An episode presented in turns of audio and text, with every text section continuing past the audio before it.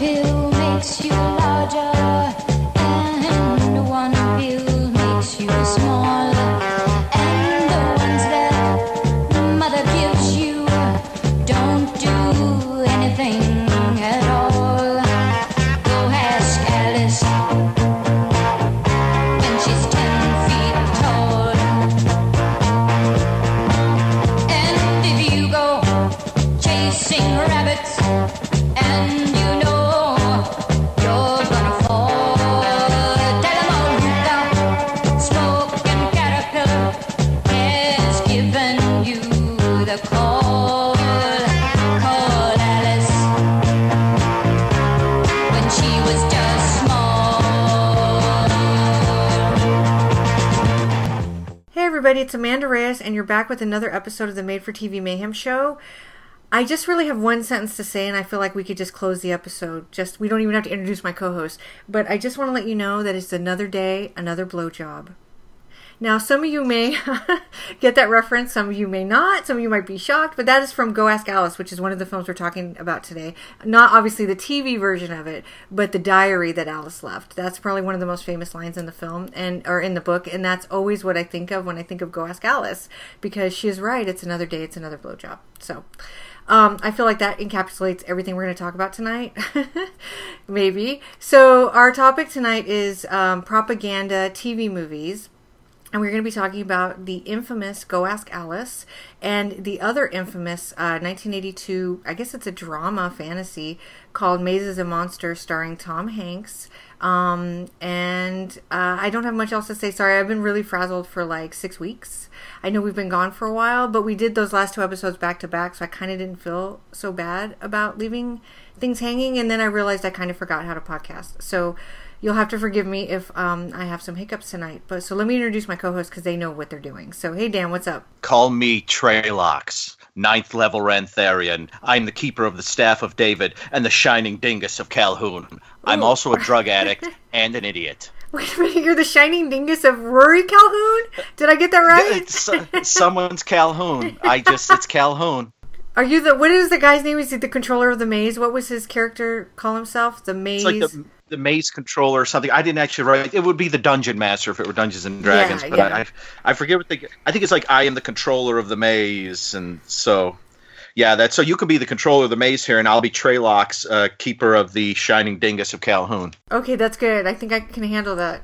And the keeper of the staff of David. Don't forget that, too. Oh, my gosh. I keep David's staff. I'm married to him, so just so we're clear. Okay. um, Nate, how are you? I'm good, and I don't know anything about Dungeons and Dragons except what I learned from uh, the rip-off uh, game in Mazes and Monsters. That's all you need to know, is that really cute guys play it, and you can take it into the tunnels and have a really good time with it. And you can have plastic skeletons come with you. That's pretty much all I learned about oh, the yeah. game while I was watching it. Um, yeah, so those are our two films tonight. Um, what I wanted to do, this is going to be a whole night of me confessing all the things I dreamed of doing while I had six weeks to plan and couldn't get to. I ordered The Dungeon Master, which is the book about the true story behind Mazes and Monsters. I also ordered Rona Jaffe's Mazes and Monsters, which is the book that was uh, obviously adapted into the T V film, which was inspired by The Dungeon Master. And I finally bought Go Ask Alice, which is something I've been wanting to read since I was like fifteen and just never have. And I've read three pages of The Dungeon Master, and that's it. So I really wanted to dive into propaganda T V movies and how these things worked to sort of train our brains into things. Um, but I think you guys are pretty adept at this stuff too, so we'll just have a conversation about it. I do have a little bit of background on both um, books, and so we'll do all that. But I'm just going to let Dan get started because, to be perfectly honest, I feel really strange right now. So I think... Oh, gosh, okay. I feel like I've, this is my first time podcasting. It's so weird. You, you haven't been going into someone else's fridge and drinking their half-drunk uh, bottles of soda pop, have you? I haven't, and who does that? I mean, that's well, yeah, that's going to be a point of bone of contention I have with Go Ask Alice and her intelligence level later yeah, on in this movie. Yeah, well, you know, just a spoiler. I, I I love both of these films, um, but I agree that there are some moments in Alice where you're like, um, what? So, and, but then there's also shoeless baby hookers to make up for it. So, sure, true, true. So take it away, Dan. Okay. Um. Uh. To to me, uh, Go Ask Alice is it's sort of it's not quite vignettes, but it's sort of in big segments, and the movie begins with um.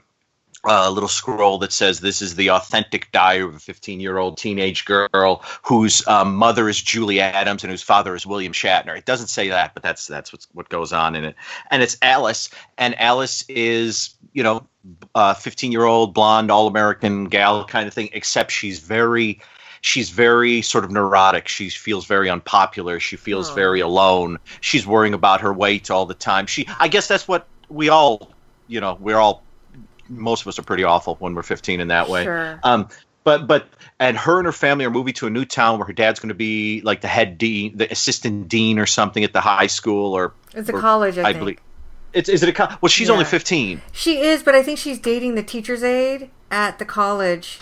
Okay. Uh, as the film progresses, you know, that kind of straight guy that she meets that works for her oh, dad. Okay. All right. So she's going, I thought they were at the same place because no. there's a scene lit. Later on where she goes to his office. Yes, she does. But she's also dating um, that guy that's in college, don't forget. And the, and he knows all about the dad, played by William Shatner, knows all about the guy she's dating and his grades. Okay, so so she's going to a, a new high school in this town where her dad's going to be the dean at the local college. And uh, she's very worried uh, that she's not going to have any friends. It's going to be rotten. And it takes her a while, but she makes a friend, a friend Beth. And Beth and her sit around, and they talk about boys, and they talk about losing weight, and they talk about life in general. It's and best. It's great. It's the best. And uh, but she's still she's still a little kind of lost, and her parents are uh, kind of vague, you know, when it's it's clear that she needs, you know, just more love and attention. They just kind of like will say stuff like, come on, Alice, you can do it. Well, they don't quite say that, but you know, that kind of thing. And her brother's just this little kid running around. Um, who actually turns out to be pretty perceptive as the film goes along. Yeah. But uh, the sort of first segment of the movie ends with her meeting up with a fellow classmate who invites her to a party. She goes to the party, and it's a pretty swinging, not in the way you're thinking, but a swinging high school sort of party. And she ends up uh, getting uh, drugged. Uh, I, I'm imagining it's L S D. I'm, I'm not yeah. sure on my drugs, but some sort of acid. And there's, basically there's a guy there who's like, I'm going to be here with you through your trip and lead you through it. And at first she's very worried about it, but then she loves it.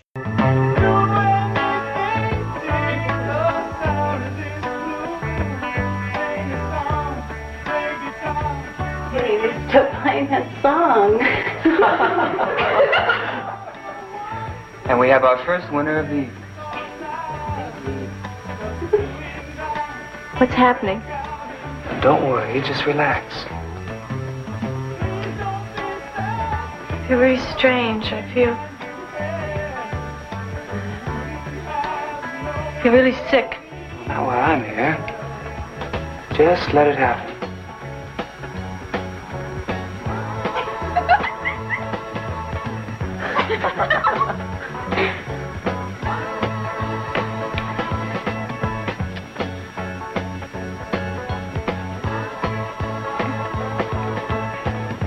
They're trying to poison me. No, no, they aren't.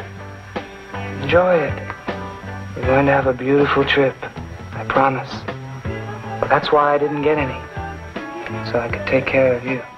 And we go to the sort of second segment of the movie, movie where she, she becomes very much sort of a hippie gal. And she's just doing drugs all the time. And her, her grades are falling. And she's stealing her parents' pills. And her parents, again, seem a little clueless as to what's going on. Although her brother is looking at her like, you're screwed up. Something's going wrong there. And she mostly just spends all her time with her friend and her boyfriend and her friend's boyfriend, some other folks just doing drugs and sitting around. Then oh, one and day, the one monthly, of their... the monthly pregnancy scares. Remember she mentioned the monthly, that? Yeah, yeah, the monthly pregnancy scares. Oh, my God. Um, and then she... And at one point, um, one of their friends who has been dealing, and sp- specifically dealing to grade school kids, is arrested. And so Alice and her friend, and I didn't take down her friend's name, and I'm sorry about that, um, because at one point I thought they were the same person. They looked so similar they to do. me at one point. They wear the same hats and everything. They become sort yes. of twins of each other. Yeah, and and they say, yeah, to, to the guys who are, like, wasted all the time, we'll help you deal. And so there's this great scene with Alice, like, giving pills to, like, a ten-year-old or something. I forget. Like, he said fifth grade or something, I think something he said like he was that, in. Yeah, yeah and And then what But what happens then, unfortunately, takes a turn for the worse. Around thirty minutes in, she goes home and she finds um, her boyfriend. I didn't actually quite know what was going on. Her boyfriend is with another gal, but I saw a guy in the end yeah, or something. That's actually, that? that's actually a really controversial scene. And when IMDb used to have message okay. boards, um, after I saw Go Ask Alice for the first time a couple years ago when I wrote about it for Are You in the House Alone, um, there was a whole conversation about that scene because it does... I, I'm under the impression that it's two guys with two girls having okay. sex in the same room, probably mm-hmm. heterosexual sex, but it's never made clear that that's yes. what they're doing. And it's really interesting. So this movie, uh, imagery-wise, and I know we'll get to the one image that's insane, but like um, visually, this film really pulls no punches in terms of its depiction of like the depths that some people go. Not that I'm saying that having sex with two couples in a room together is the depths of depravity, but it does things that T V movies don't normally do. Mm-hmm. And yeah. this is one of the things it does is it plays uh, sort of tricks with our mind with, um, well, first of all, it may indicate that there's an orgy, or it may indicate yes. that it's a same-sex relationship, which you didn't really see on T V back then either. Yes. Or or it's just, you know, two couples having sex in the same room, which again is also really controversial mm. for television. Yeah. Yeah. So uh, so Alice sees whatever is, is it's going on, going on, and she uh, she grabs she grabs a bunch of the deal the cash that they've been dealing, takes off, and gets her friend who looks a lot like her. They hop on a bus and they run away from home. And they say they kind of as they're running away, they say, you know, we don't know if we're going to be able to do it, but we have to get off the drugs. Then almost immediately it cuts to Alice sleeping under a very dirty blanket on a picnic table in the middle of a park. And she cannot remember how she got there. She cannot remember what's going on. And Mackenzie Phillips shows up as like a fourteen-year-old prostitute. And you know, at the moment you see Mackenzie Phillips, yeah, you're on the drugs and you've been on it for some time. And so Alice is like completely, whoo, and she spends the next batch of time Ugh. basically pro- prostituting herself. Where's Chris? You got anything? Where is she? Listen, I don't know any Chris. You got any uppers left? I don't know you. What's the matter? You in a blackout? I brought you here. Who are you? I'm Doris. It's been all over. For how long? Forever.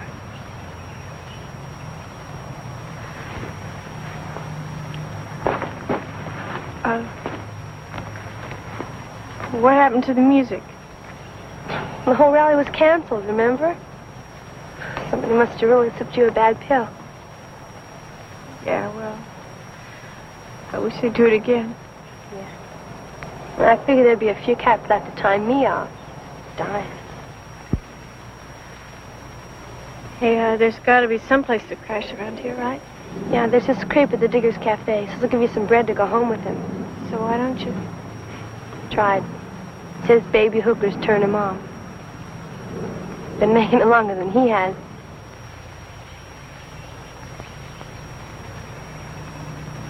How old are you? You know, fourteen.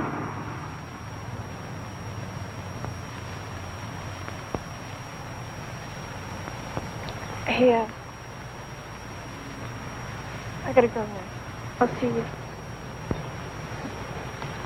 Hey, wait, wait, don't you want this?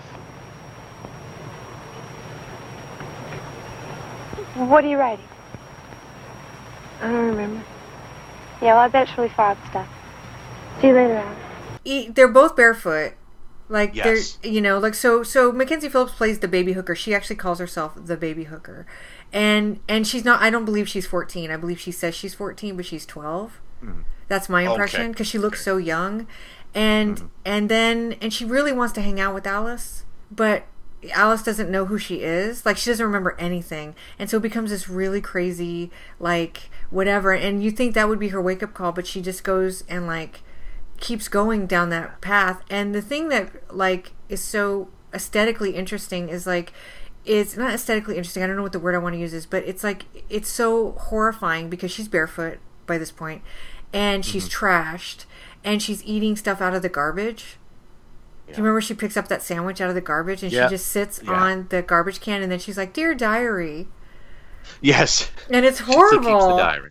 Yeah, yeah. And and there's a brief moment, too, where we get to see they, they mention this couple who will, will feed them but make them do weird things. And there's a brief moment where you see what the couple do. And it's it's one of those things where it's not the weirdest thing you'll ever see, but it's definitely very, very odd. And I, I actually watched it like twice. I was like, did I just see that? Because it happens very quickly, like in flashes. It's and so... like, did I just... Well, go ahead. I'm sorry. Yeah, it's it's. Um, I guess we can go into it a little bit later. We'll leave people hanging for okay. what exactly the couple do. Okay. But so so she's just going downhill. It's getting bad, and she winds up at sort of like a mission church one evening, and Father Andy Griffith is there, and uh, they have a long discussion, and he's sort of very understanding. He's listened to it, but you you can tell he sort of heard everything she said Uh, a thousand times before, and he actually ends up sort of getting her diary and finding her phone number in it, calling her family, and just leaving the phone hanging and saying, here. Alice runs to the phone. She gets on the phone. Hooray! We go to the next sort of segment of the film, and she's back home, and she's kind of dried out a bit, and she's trying to do her best to uh, stay clean. Um, but, of course, the unfortunate thing is you learn that, like, Beth, her, her old friend, knows that she was using drugs, so she's not her friend anymore. Beth won't talk to Alice anymore. Of course, Alice wasn't actually talking to Beth when she got on the drugs, so I guess it goes both ways there.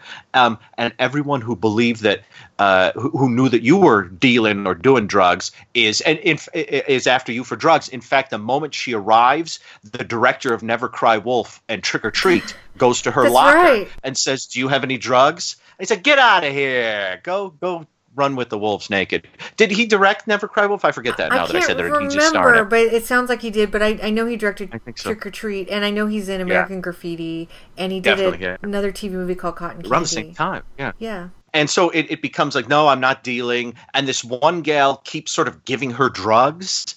And and and it becomes this this un, unpleasant series of scenes where um uh the the people who are all on drugs are kind of, they're calling her a fink, and they're kind of threatening her brother through her, and they're threatening her father through her. They got upset because Jan, who is the girl that I guess is passing out the papers and gives her the pills, she yeah. has like a freak out. And then she yes. goes to where she used to babysit, and mm-hmm. and Alice is like, I have to call the police on you because you're going to hurt this baby and you're terrifying me. And then afterwards, like, everything just like, she has nobody t- to be with because the straight kids don't trust her. And the, I don't know what you call the not straight kids. Uh, they don't, they don't, or whatever. They don't yeah. trust her either, right? So like, and yeah. they've decided to make her life hell, and it's, it's like, it's very upsetting. And yeah, and she, she's, she's really got nowhere to go, and she's, she's worried going to school every day. Now she kind of makes friends a bit with that teacher's aide we mentioned earlier, who works with her father, who is as straight as can be. He is Mister Super White Bread. Right there. He's just, he doesn't well, seem like he's ever done anything wrong in his life. He already uh, has a receding hairline. He's like nineteen. That's how straight he that's is. That's true. Yeah. He's already like an old guy. You know what I mean? yeah.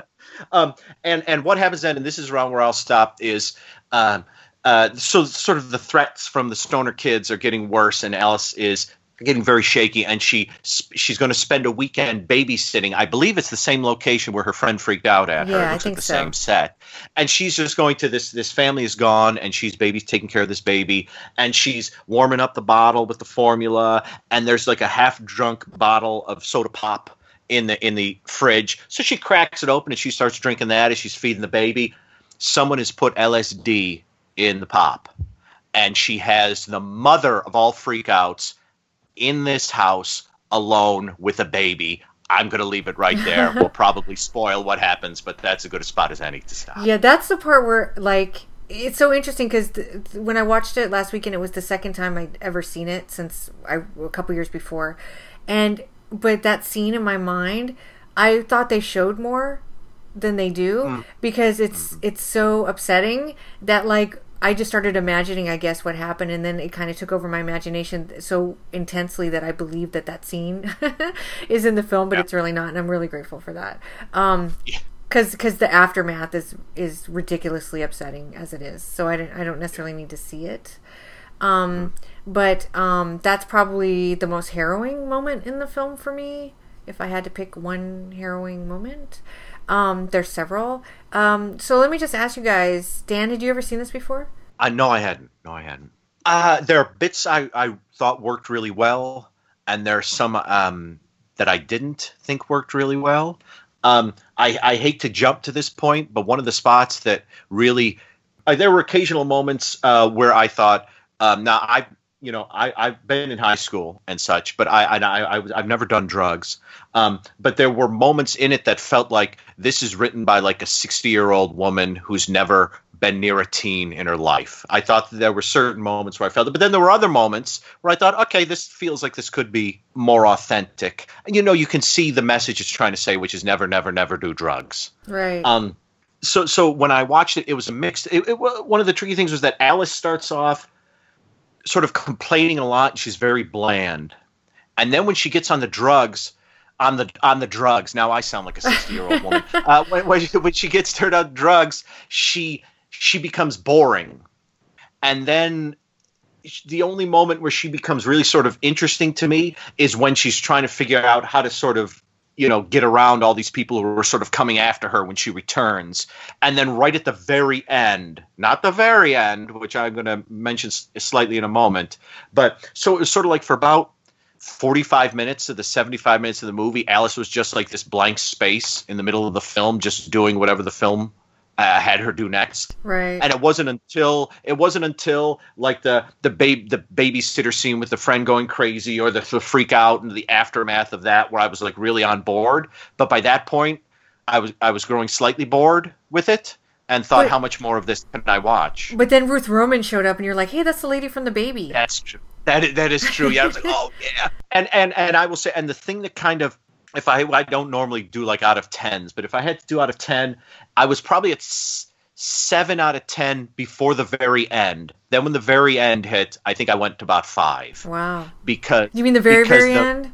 The very very. I don't okay. know if we should. We'll, ta- spoil we'll talk it. about it. We'll talk. Well, I mean, this book okay. is really famous. Everybody knows what happens to Alice, and we'll, yes. we'll we'll go into it. And I didn't actually make notes about the story about the book, but I will talk mm. about it because I'm sort of familiar okay. with the history of it.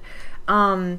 Uh, but do you mind if I leave it there and ask Nate, or do you have anything else you want oh, to add? Yeah, uh, I'll I'll probably think of something in a minute. Okay, I'm sure you will, Dan. Yeah, I trust oh, yeah. you for that. That's why you're here. Um, Nate, yeah. had you seen this before? No, I'd never even heard of it. You never honest. heard of it? Oh my God, what did no, you? No, th- I'd never heard of this movie. Oh my God, what did you think of it? I might lean probably towards what Dan was saying. Um, I kind of felt that for. Like, the first half of the movie, I, I felt like I was maybe a little bit bored with it, but it did pick up in the second half.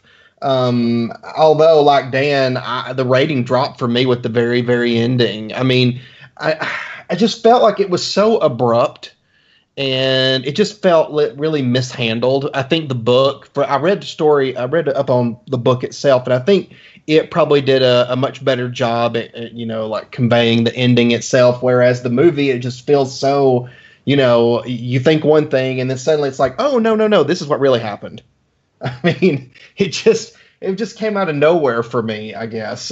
Um, although, I mean, it, it got an extra two points just for having Ruth Roman in it. As soon as I heard her voice, I was just, I was thinking about her and, you know, Anjanette Comer getting in that little battle of words on the front porch and The Baby.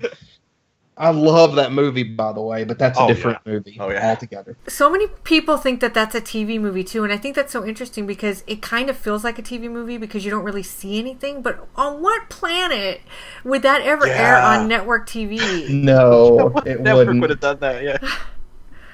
I almost wish it would have in some way because it would have been fun to discuss. Yeah, um. I, well, me too. Yeah, it would be great. Well, maybe one day we'll do like a special. It should have been. It looks like a T V movie, but it's not because there's a couple. Oh, yeah. Made by yeah. Yeah, there's a couple. That would be fun. So that's interesting um, because oh, I'm sorry. Keep going, Nate. I'm sorry. Oh no, I was just gonna say that I think it was interesting to me all the you know the high profile actors that are in this yeah. movie. I didn't even recognize William Shatner. Yeah, oh, yeah. It was a while before I realized that's who that was. I mean, obviously, Ruth Roman and Andy Griffith, I recognize them immediately just because, you know, I mean, they pretty much look like themselves. Right. Mm-hmm. But, um, I, yeah, I mean, as far as this movie goes, um, I would be really interested to read the book because from what I've read, it said that uh, the movie, unfortunately, leaves a lot of stuff out that the book has. um, storyline wise, and it says that the book flows much better, and it yeah. actually seems, you know, it's, it's more seamless. Whereas the movie sometimes feels like it, you know, jumps from one scene to the next, you know, and it doesn't transition very well sometimes. Because I got a little bit lost in some parts, I, I have to admit. Um, but just reading like the plot synopsis of the book side by side with it, I see, I saw exactly what they were doing. And um, I was just, it's it's a frustrating film because, I mean, like Dan was saying, her little brother's so perceptive, but her parents are not. Mm. And I'm just thinking, like, how clueless are you getting here? I mean, when she starts acting different and everything, I mean, you got to suspect something. I don't know. The parents just seem so um, oblivious or There's, just in denial. I don't know. Denial that, was what how I approached it. There, there's that scene at the at her birthday party where she's like, her and her friends are all like yeah. sitting on the floor around a table, yeah. and they're all like, and they're clearly high as kites, and and the brother is looking at her like, holy crap, what's wrong with you? And William Shatner and Julie Adams are standing there going, come on, happy birthday, you're not too old to have a cake, to you. And I'm thinking, are you really, really? Are you? You're so exhausted. Like my my wife is the last of four children, and she said by the time her parents got to her, she could do whatever she wanted because they were exhausted. But yeah. Alice is their first kid. She should, I mean, I know my parents, like, up until I left, moved out of the house, my parents were on me all the time. By the time they got to my sister, who was thirteen years younger, she could do whatever she wanted. So so it's like, they're too oblivious to me, is, is un- unfortunately, I, just from and my I- experience. I think that, you know, the, I can understand where they're going with it. It's, you know, everybody needs to be aware of, you know, the, the changes in behaviors yeah. and, and stuff like that. And I understood that, but I just didn't feel like the movie itself, um, I don't know, I just, uh, it, I didn't feel like it was handled as well as it maybe could have been. Um, I'm really glad I watched it, though. I definitely yeah. don't regret watching it whatsoever. I, I'm very happy that I saw it because I think that movies from, you know, this time frame that are, you know, more quote-unquote propaganda films, uh, it's really interesting to watch, you know, to, to see how they approach subjects like, you know, drugs and stuff. Because, of course, in my, you know, teenage years, it was the nineties, so it was very much in the vein of those anti-drug commercials. You yeah. remember the ones like oh, yeah. the, the girl is like sunken in the chair and they say, you know, like she can't talk, she can't even move or something like that. Oh, yeah. Um, and of course the classic was, you know, this is your brain, this is your brain on drugs on with drugs, the frying yeah. pan. Mm-hmm. Um, and I remember the, you know, those kind of commercials. So I was actually really interested to see how they approached it in the early seventies. So um, I'm really glad that we picked this one. Um, it may not be one that I would come back to very often, but uh, to say I would read the book. Mm-hmm. Well, when I'm done with my copy, I can I can ship it off. That's you reading it? Vibe. Yeah. yeah. Um. So um, just is, oh, go ahead. I'm sorry. Oh, I, I was gonna say. Do you think now? Here, here's the thing: is when I got to the end, just the the way, like like Nate said, and like I sort of synopsized it. There are it really it does feel like it's in segments. Like she has that first trip, and then suddenly she's a full on drug addict. I was just gonna say, what the thing about the editing of this film that I really like is that it kind of drops you in her drug trip by making it sort of like bounce true, around. True. And so the whole point, I thought, when um, the director and the director came from documentaries originally.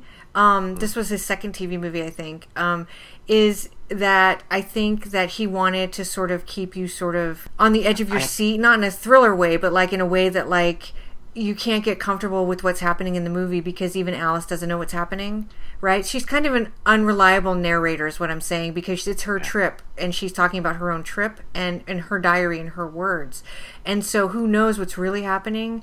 And, Actually, yeah. yeah, and what she's saying happening. So to me, the movie felt sort of like, not like Christiane F. Christiane F. goes deep into like oh, heavy-duty sure. drug addiction. That to me is like the best anti-drug movie I've ever seen. It's like watching real drug addicts. I think this film, though, is a minor Christiane F. in a lot of ways because of the editing. And that's my approach. And I kind of, I totally understand what you guys are saying. But, um, but I love this movie, so I'm going to defend it a little. But that's how I approached it. Oh, no. I, I was well. What I was going to say with, with regards to I was I was just going to say, do do you think do you think it would have worked better if they'd done it as two hours, or would that have dragged it out too much, too much misery? No, I think or... it's fine the way it is. I think okay. the problem is, is it is. So when I got Goascalis in the mail the other day, I was surprised by how thick it was. I actually thought it was a much thinner book. So there is a lot of content mm-hmm. in there that probably didn't make it into the film. Plus, like that line I said, another day, another blowjob. Obviously, they had to excise sure. a lot of stuff. So when she's like, her monthly pregnancy scares, and for the most part, her prostitution is very much off screen. And so yes, it has to or at, or at a distance. Yeah. So. And which is good. I'm into that. But like yeah. um you know, because it was it was pretty harrowing stuff that she was discussing. But like I feel like I feel like the the movie had to sort of, because of its medium being television, it had to really like cut things down. And so seventy-four minutes is probably pretty good for what it needed to yeah. do. I I think I I think the the one moment that I do uh, actually, well, there were a couple of them. Sort of the way it jumps from bit to bit. The one moment I do really like and I think works completely for me is when they're on the bus and then suddenly her friend is gone and she's on the picnic yeah. table and and Mac- Mackenzie Phillips is there. I think to me that's the moment that really works, because you're sitting there and you're like, what's going on, and wh- who are you? We've been together like the past three days. We were at a festival. We and it's like, what's going? And you never get like.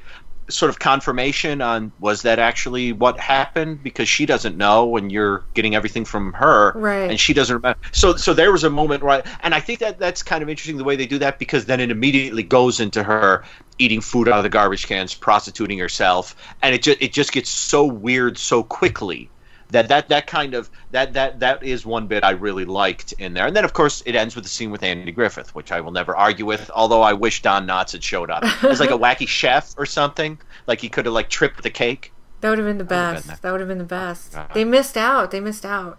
But uh, but yeah, I kind of like the schizophrenic feel of the film. And the first time I saw it, I actually watched it like at two in the morning. I had insomnia, and I was writing the book. And it was one of the movies I'd put down on the list of things to watch. And so I I watched it at two in the morning. And I was like, what am I looking at? And, I, and so maybe because I'm a girl, so I totally related to her on a lot of different levels, especially that when she gets to the new school and she kind of hates herself. And do I wear jeans? Do I wear a skirt? You know, like all that stuff is stuff that like I thought about too intensely when I was her age as well. And so I kind of felt like the character to me was pretty relatable. But what I thought was so interesting about Alice is that I went online the next day and I looked up different things about the movie. It had two different reactions. So some people saw it and they were like, that's it. I don't ever want to go near drugs. Look what happened to her. Mm-hmm. It's horrible. And it was very effective. And other people, myself included, were like, God, she looks so cool when she starts doing drugs. You know, she starts ironing her hair and she's got the floppy hats and she's like wearing these super cool clothes. And it's like, wow, she's really beautiful. You know, it's like L S D makes you beautiful. And so like it actually had two very different reactions from the its audience. And mm. a lot of these kids saw it in school. So it aired as a network T V movie, but it became something that they showed in classes to sort of, you know, in health class or whatever, as part of like their drug prevention program.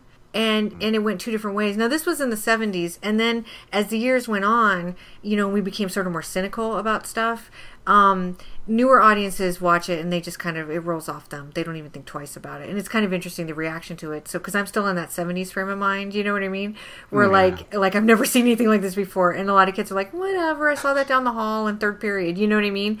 And so, yeah. so like, it's, it's interesting to read all the different reactions, um, mm. about it. But, um, but it really works for me. And I think part of it is because it's a female protagonist, and because I think I really, I'm so, like, I've moved past my teen years, but like there's still that part of it that I can really like hone in on when I'm watching movies about teenage girls. And so mm-hmm. I instantly become like attached to like things that I remember going through myself.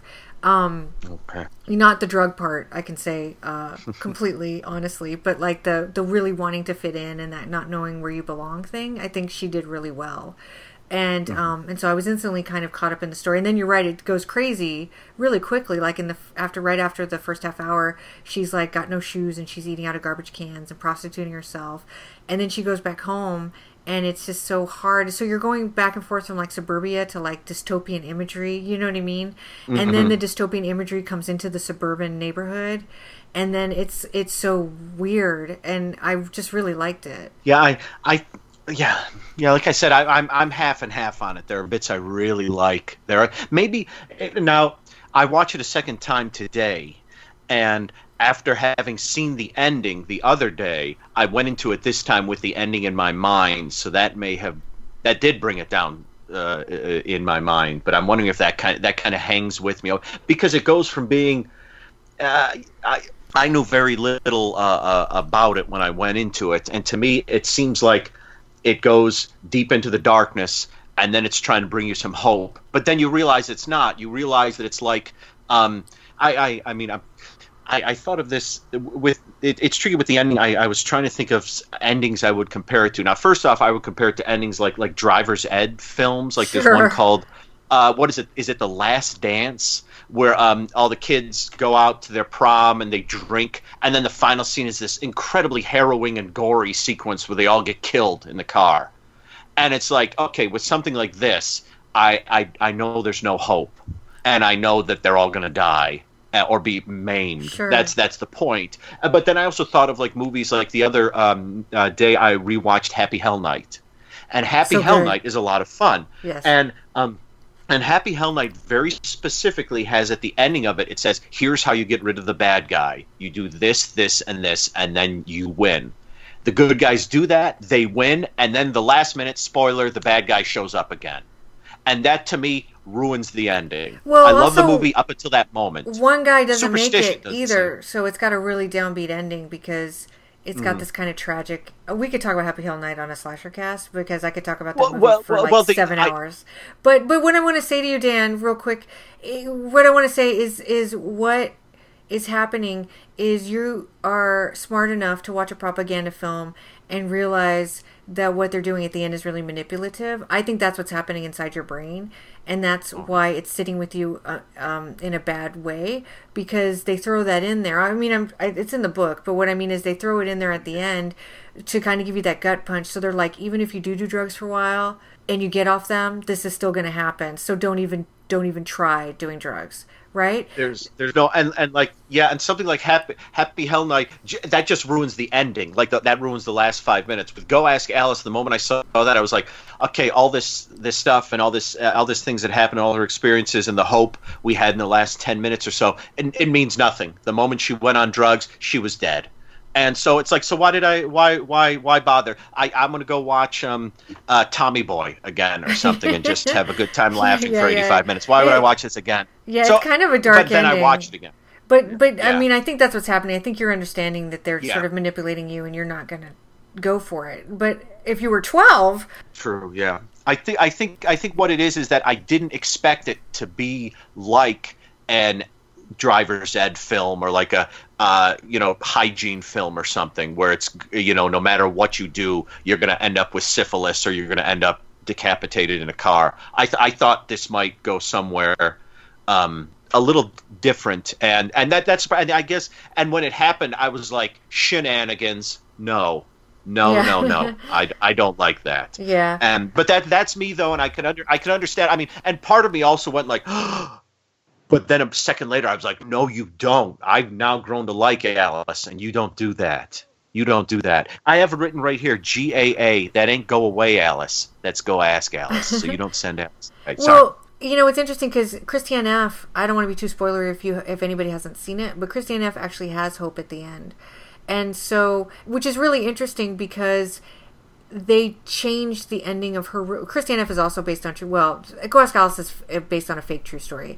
Christiane F. is based on a true true story, and they ended the film. So I read the book, and I know all about Christiane F. Um, as so many people who grew up in the eighties do, because we became obsessed with her. But like they uh, they changed the ending to make it more upbeat. The very very end, which is interesting because it it wasn't upbeat. They actually switched which character gets off drugs and which one doesn't. And um, and they did that to as a way to end the film, and so it actually has a completely different ending than Alice because it offers hope, mm-hmm. even though in real life it didn't.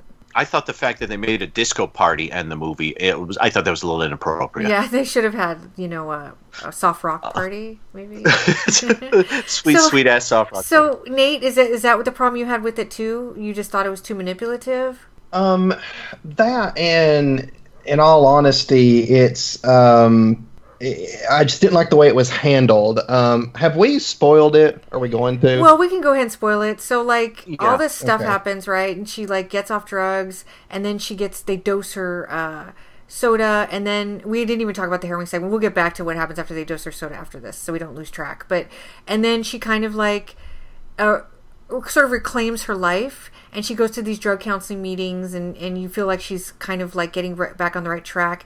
And then the mom's voice, the mom, by the way, is Julie Adams, um, has a voiceover, and she's like, our daughter died um, at, at after she turned eighteen or an eighteenth birthday or something to that effect. And we're not sure whether or not um, somebody gave her the drugs or she was on them, but we decided to release her diaries at in the hopes that maybe somebody else doesn't have to go through what we went through. And then there's this really beautiful shot of Alice because she's getting dropped off at the high school, and um, and she's waving to her boyfriend, and then that's when the voiceover starts. And so it's really poignant, and then the credits go, and you're like, oh shit, that's fucked up, right? So that's the reaction I had. Um, so Nate? I just, I felt like maybe if they had done it differently, um, I, I just didn't like the idea of all this, like, you know, uplifting ending where, you know, everything seems great, and then it, it just almost, and I realize it wasn't tacked on because that's how the book ends, but just from watching it from a movie perspective, that ending voiceover almost seemed tacked on as an afterthought. Mm. Whereas I think for something that powerful, like the idea of, you know, she got her life back on track, but, you know, the drugs got her again, or she might have even been murdered, who knows? Um, I think if they maybe have shown, like, you know, maybe, like, her family, like, devastated over her death, or, you know, uh, just something. I just felt like the, the whole ending seemed like uh, like a, a, an afterthought tacked on, you know, like, oh, by the way, I know everything seems fine, but just so you audience know, she died. That's, I mean, that's just kind of what just, it felt like to me. Just real briefly, wait, real briefly, I just want to tell a true story about what happened with this film and why I think the ending um mm. had an impact on some people. And uh so do, are you guys familiar with Art Linkletter? Oh sure, yeah. Did yeah. they do like Children Do the Darndest Things or something? Children Do the Darndest, and he had a uh, yeah radio show called like Art Art Linkletter's House Party. He was yes. Yeah, yeah. So do you know? And I wish I'd written down the name of the song. Did you know his daughter committed suicide by jumping out of a window, and no. um she did it right after she did a song with her father about doing drugs. It's, it was about like living in kind of a permissive household, I believe. And um, and about two weeks after she recorded that, she literally jumped out a window and um, killed herself. She was about twenty-one years old. And Art Linkletter, so when Go Ask Alice, the book came out, it was super controversial. And um, and a lot of schools and people who, not necessarily schools, I think the libraries wanted it, but the um, the parents didn't. And it got banned in a lot of different places. And it was, it had, like, it was just had, a, it really struggled, even though it was really ridiculously popular, it really struggled. And Art Linkletter became um, the book's, one of the book's loudest and most fervent champions because of his own story. And so the really interesting part about it, though, is that he became a huge spokesperson for anti-drug, the anti-drug movement, but when they did the autopsy on his daughter, they found no drugs in her system. But he insisted oh, wow. that she was uh-huh. dosing, and she died that wow. way. And um, I just don't think he wanted to admit that she committed suicide. Do you know what I mean? Mm-hmm. And yeah. so, but anyway, so so he, the because the book and I guess the movie ended that way, it was really important for him to have people read that story because it was so close to his own life experience. Which I think is really interesting because I, when she says, I, well, just real quick, when she says we decided to release the diaries, that's kind of what he was doing. Do you know what I mean? Yeah, yeah, and and I mean, obviously, if they're releasing the diaries, and it, well, here, here the, uh, I'll stop that thought because I just had I had two thoughts of, from what Nate said. One, I what I thought of Nate um, was um, I thought of the um, Itchy and Scratchy and Poochie show uh, episode of The Simpsons. Um, yes. What, When when Poochie, who they introduce as who's going to be this hip new character that's going to bring Itchy and Scratchy back to life with Homer Simpson doing the voice, he completely bombs. Everyone hates him, and so you have an episode with Poochie in it, and then all of a sudden it cuts to Poochie, and there's a and and Poochie says something like, "Hey guys, what's going on?" And then it cuts to Poochie, and there's a brand new voice that says, "I have to return to my home planet," and he's suddenly like. Flies off the screen, and then you see a handwritten thing on the screen that said, Poochie died on the way back to his home planet. And that's that's kind of what I thought for a second when I saw this, because it's literally, literally she she's walking through this crowd of students. She looks more assured than she's ever looked. She looks good. Her her her her receding hairline teacher's aide boyfriend is in his whatever the heck car that is he's driving. She's walking towards she, the steps. She goes up the steps. She turns. It goes a bit slow-mo. She puts her hand on the edge of the door. She looks towards the camera. Our daughter died from a drug, and literally that's what happens. It was like, the hell? And I'm wondering, would it have been any, and why did I think of the Poughkeepsie tapes right here, the way it, it begins? Um, the Would it have been any different if it had maybe like begun with like her funeral or something like well, that? Well, no, because I think, of course, most people would have read the book, but I think the whole point was uh-huh. that it was supposed to, for those of us who were the uninitiated, I think it was mm-hmm. supposed to be like, oh my God, you know, which is exactly how I reacted the first time I saw it. Okay. Yeah, yeah, okay, yeah. The more I think about that, that's, I like that less and less the more I think about it. I, I but think, I mean, I understand I what you're a... saying. I mean, I just think you're you're just more in tune to, to what they're trying, the manipulation of what right. they've done. And, and it's, that's all. And it's just not sitting right with you. I mean, that's what I think has I, happened. I, th- I think dramatically there's there were better ways to. I mean, there, there, there's a difference between what is it the um uh, what is it hi, the Hitchcock thing where what's more suspenseful to um, have a bunch of people sitting at a table in a meeting and then suddenly have the table, or what's better, having the table suddenly explode or starting a meeting where you see the, the bomb, bomb under the table yeah. and then the meeting goes, and which is better? And to me, um uh, they do the explosion without seeing the bomb.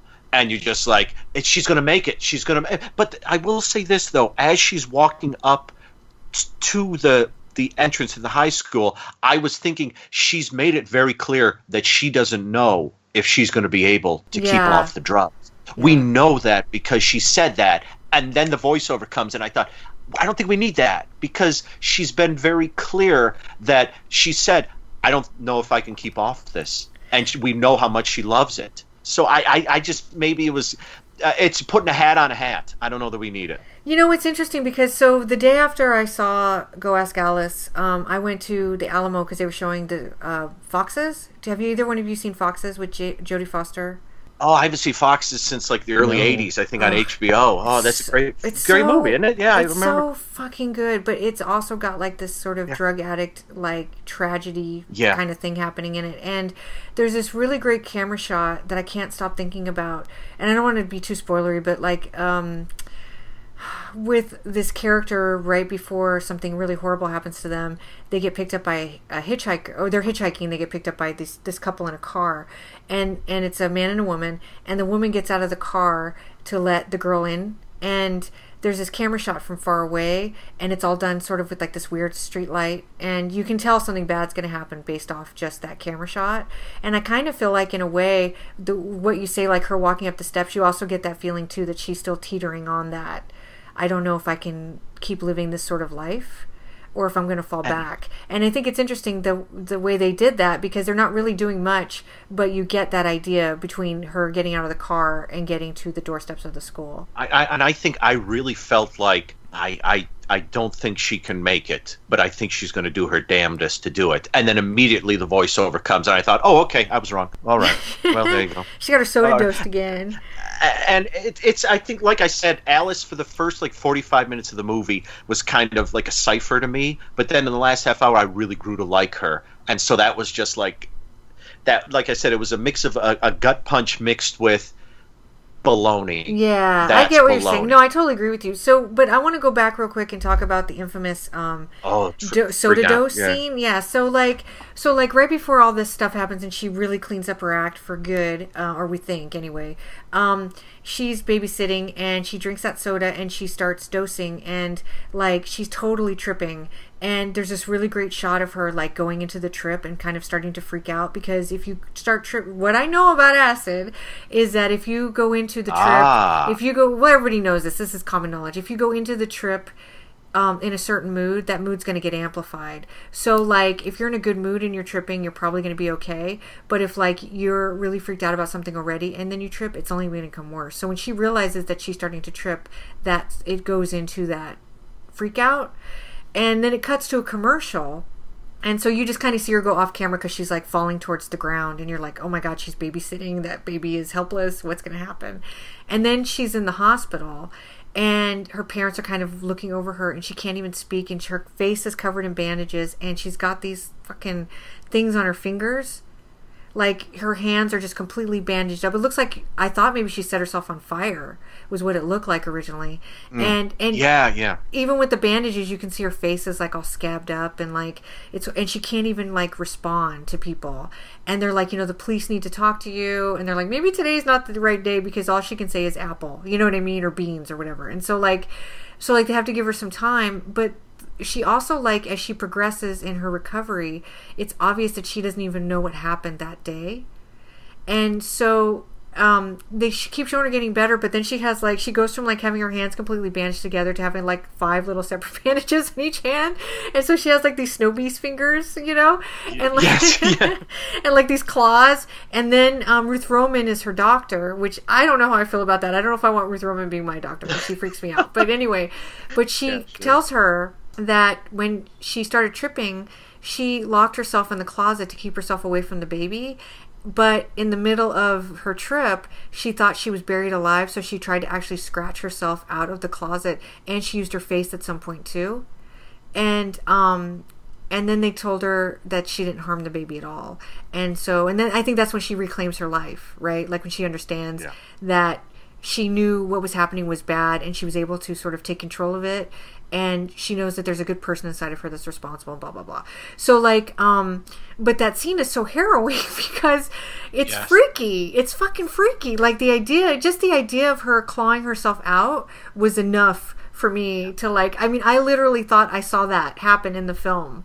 Like, because it was so intense mm-hmm. watching the recovery period. But that to me is like, there's so many upsetting scenes in this film. That and the couple when they've got the two girls on all fours. Yeah, you know, and, and they just like offering them like a dog treat or something. Yeah, well, candy, right? Just, look, they're candy. Yeah, and then it's candy. It's drugs, and then and the one girl can't take it, so she crawls out of the room and she's screaming. Yeah, and, it's so yeah, freaky.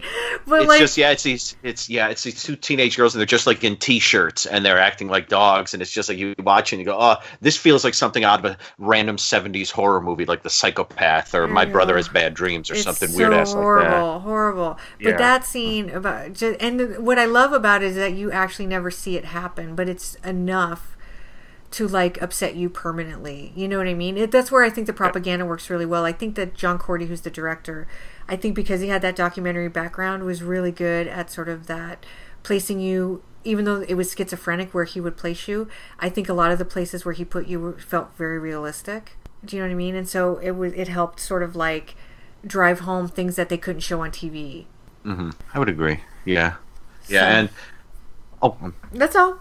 Okay, uh, I'm trying to think what else I have on this. I, mm-hmm. oh, I was going to say, um, as with Nate, it took me a few scenes to realize that was Shatner. The stash. Which was, yeah, exactly. Yeah, he he does. He really doesn't kind of look like Shatner. When, and when I saw that it was him, I was like, what the hell? Whoa! And then I, I thought, should I go back and watch again? No, no, no. It's, Push on. It's a super subdued performance too. It's not at all. It's interesting because that very same year he did um, Horror at thirty-seven thousand Feet. And that's, oh, yeah. like, super yeah. over the top. Mm. You know what I mean? Yeah, I don't know if I've ever seen him quite like this in anything before that I can think of he off was, the top of my head. He was doing his own downers during production, apparently. He probably was. He and Julie Adams. And that little kid, Tim. The, the oh, son. I like the little boy. He's cute. Yeah, yeah. Um, Nate, do you have any final thoughts? Um, no, I think I've, I've summed them up. Um... You know, I would recommend anybody that hasn't seen it to check it out. Cool. Okay. And Dan, you would say watch it, but be prepared I, I, for yeah. some bullshit? Uh, I, I would say, yeah, you you, you might. I, I yelled at the screen a few times. Okay. Uh, I like I said, I grew to love Alice as it went along, but I thought there were a few there were a few choices made where I was like, no, no, no. Um, but that's just me. And the movie is as old as I am. So, uh, you know, there you go. So, yeah. So, I would say definitely watch. I mean, if you're a T V movie fan, if you're a fan of this sort of movie, oh, you, you have to watch this. You know, it's just something you have to watch. So, yeah. And I love it. I wrote about it for the book. I was really great. I, not great. I was really excited to check it out for the first time. She I was, was really, great. That's... I was really great. I wanted to say grateful, but I was not grateful that I got to see it. But I was really uh, pleased that I had an excuse to sit down and finally watch it. And because um, you know, it's one of those movies that ends up on your pile, but you just never get to it. And um, and so it was really great to make an excuse to like finally sit down and watch it. And it had a pretty heavy duty effect on me. I'm a lot more manipulative though than a lot of people, because I can watch like Happy Hill Night and get upset by the ending of it. You know what I mean? So like, so like what that means is that I probably am more invested in it than some people would be. But I do think it's something you need to watch. It's a curio. I think it's really interesting because it had such a cultural impact on us, the book and the movie, in the early seventies. And like Nate said, it's interesting to watch how they approached um, the anti-drug sort of movement of that era, especially because it was so prevalent um, then. It was really, and it was at the early stages of where uh, young people were really getting into drugs heavily. And so there was a lot of, it was almost like the film had to experiment with what it was going to do to deliver the message. Do you know what I mean? It's like, it's like everybody's mm-hmm. experimenting. You're either experimenting with drugs or experimenting with how to prevent drug addiction. And actually, I'm just going to throw out a recommendation yeah. there as a f- double feature that might be kind of interesting. Um, There's a movie, and we should probably cover it at some point, called uh, God Bless the Children, I think is the title of it, or uh, Children of the Lotus Eaters. And it was the pilot uh-huh. episode of The Psychiatrist, which was a short-lived oh, T V yeah. show, you know, that was part of the Sunday uh, umbrella, I think, the- with Columbo and stuff. And um, it starred Roy Thinnes as a psychiatrist, and he would go do different cases. So Levinson and Link created the show, and it was loosely based on a true story about a small town where all the teenagers were doing heroin. And nobody knew what to do wow. in the town. Life magazine wrote an article, which I read. You can find it online, about the actual story. And Pete Dool from um, Alias Smith and Jones plays yeah. a recovering heroin addict who goes to the town to talk to the kids about what they're doing. And it doesn't have a lot of like drug imagery in it, but it's actually a really interesting film. And it might make kind of a good double feature, because it, it maybe in a way does the job better of being anti-drug without really trying to have a message. Do you know what I mean? Because it's really about yeah. the story is a, the story is, is like about these kids all being addicted to heroin, but it's really about Pete Dool trying to rec- reclaim his own life after recovering from drugs, mm. and and so he does. And, and w- wishing he could be working with Ben Murphy. Yeah, which, as we all do. Um, yes, I've really, exactly. I've really come to fall in love with Pete Dool over the last couple months. I've been watching oh, some of his yeah. stuff. He's so amazing. Um, you know, he committed suicide, I think, before the episode aired. Yes. Um, so uh, it's worth, and it's it's uh, it's one of his best performances from what I've seen of his stuff, and he has tons of great performances. So in his very short life, he did a gazillion amazing things, and I think The Psychiatrist stands uh, heads and shoulders above even that excellent work that he did in his other stuff. But anyway, if anybody is interested in doing like a weird double feature, I think that might be a good one. I, I, I and I think I think that the show that The Psychiatrist aired on was called Four in One. Yeah, it was an umbrella show. Yeah, and it was The Psychiatrist, San Francisco International, and if you're a fan of Mystery Science Theater three thousand, they watch the original T V movie San Francisco International on there, and Night Gallery and McLeod. Okay, were those were the shows. shows. I couldn't think of. I was yeah. I said Columbo, but I, I couldn't remember. Um, what it was, but it was one of those revolving series where it would, they would yes. air one different one a week. Six, six, ep- six episodes of, yeah. of each. Show it was it air. was really short lived. Uh, Steven Spielberg directed an episode, I think, because Levinson and Link worked with him um, on Columbo, and they yes. really liked yeah. him. Um, so, but anyway, I think it's a really really cool film. So check it out if you can. Um, and I'm just going to do some background real quick, and then we can move on to oh, Monsters yes. and Monsters. Um, so yeah. this movie originally aired on January twenty-fourth, nineteen seventy-three, on A B C. Um, it ran against, uh, on N B C, Adam twelve and the N B C Mystery Movie, speaking of which. Um, and that night they aired Banachek, The Greatest Collection of Them All. Um, on C B S, it ran against Carol Burnett and Medical Center. It got a rating of twenty-three point seven slash thirty-six, which means twenty-three point seven million homes with televisions were watching Go Ask Alice, which represents thirty-six percent of the television viewing audience of the night. So that placed it at fifteenth for the week. And it was the eighteenth highest rated movie of the year, made for T V movie, out of one hundred sixty-eight titles, which is pretty good. Um, it was, as I said, it was directed by John Cordy. The screenplay was by a woman named Ellen M. Violet, who I meant to research a little more. We'll talk about her a bit, though. And, of course, it was based off um, a novel by Beatrice Sparks. So just to briefly go into Beatrice Sparks' um, thing, what happened was um, Go Ask Alice was released as being written by Anonymous. And uh, for years, everybody thought it was truly the diary of a fifteen-year-old girl. But by the late seventies... Um, as I could, I went into like a Google newspaper when you used to be able to search them a little better. I actually went through like a newspaper research project where I tried to go, go back as far as I could to figure out when Beatrice Sparks had been uncovered as the author. of Goascalis, and I believe we've known about it since the late seventies, but even in the eighties, when I was a teenager, and beyond in the nineties, most everybody I knew thought it was written by a teenage girl. And I think that's really interesting, and that goes back to when I was talking about that card catalog project I wanted to do, where, um, so when authors change, you know, like they change their name, or if an author gets discovered that was recently unknown, or previously unknown, uh, it is up to the librarian to change out the card catalog, right? But they didn't have electric card cat- cataloging back then, so we couldn't share information. So I was curious about what libraries had Beatrice Sparks listed as anonymous. This is how you can tell I'm an information science graduate student. Um, so I was curious to see what's, what libraries had um, Goascalis from listed as Be- by Beatrice Sparks, and which still had her as anonymous, and how long they kept the anonymous catalog card um, listing. But um, that's just, I would need a grant project for that, and I would have to travel around the country. But anyway, I was really curious about like it because because even a decade afterwards, um, I I th- always thought it was an anonymous person. I didn't realize that it was a, a, a thirty-year-old woman. And so I think Beatrice Sparks was a drug counselor. I could be wrong about that, but I think what she said was it was sort of a hodgepodge of different people's confessions to her in therapy about um, things that had happened to them while they were on drugs. And there's a series of books that I think she wrote. One is about a cult that I haven't read that's supposed to be pretty good. Um, and I think she wrote that as well. Um, so uh, Ellen M. Violet did the adaptation. Ellen, uh, Ellen did a lot of adaptations. Um, her first one was uh, an adaptation of Shirley Jackson's The Lottery from nineteen fifty. I think I actually may have seen that in school, and it was really good. Um, and her teleplay was nominated for an Emmy. Uh, Violet was actually the stepdaughter of Nelson Doubleday, who you probably know from Doubleday Publishing, so she grew up in a really prominent family. I believe she may have been blacklisted, but when I tried to back into that, I couldn't find enough information on it. Um, I will say that both her and John Cordy love working in television. Um, I found this quote from Violet that I thought was really interesting. She said, "Television is its own legitimate medium of art. I love the closeness of television, the intimacy, as opposed to the movies. This, uh, of course she says a word here I can't pronounce, this proscenium arch comes to the viewer and gives you the kind of attention you get from a reader. There is no audience better than the audience of one. There never will be." So she really liked working for T V, which I thought was really cool. Um, John Cordy was also primarily a T V director. Uh, Goascalis was his second T V movie, the first one being The People, with which also had William Shatner in it. Uh, before that, he directed documentaries and was an Oscar winner. Um, he actually directed the Thelma Thumb animated sequences that were featured on Sesame Street, which I don't remember, but I made a note of that because I'm sure other people will.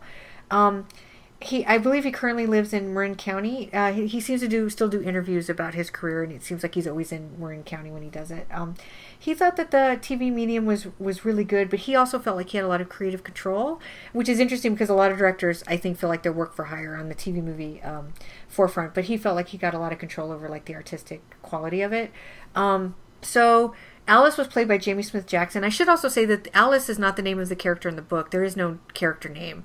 Uh, that's just a reference to the Jefferson Starship or Jefferson Airplane song. I'm sorry, Jefferson and, Airplane. Yeah. Jefferson Airplane song. And and sh- and so she's never full, she's never named in the book, but I believe she talks about the song in the movie or in the book, so that they uh, they adapted it for the film itself. Um, but anyway, Alice was played by Jamie Smith, Smith Jackson, excuse me. This was her first uh, television role, but in nineteen seventy-three, she actually had, which when this came out, she had ten acting credits already. Um, she did four other T V movies: Satan's School for Girls, House of Evil, Lisa Bright and Dark, which I'm dying to see, and something called Remember When. Um, her last role was in nineteen ninety-four. She uh, provided the voice for a short film. She's married to Michael Onkeen, who you probably know best from Twin Peaks. Um, and uh, I think she might be an interior designer in Hawaii. Um, I found this really interesting obituary that had her listed.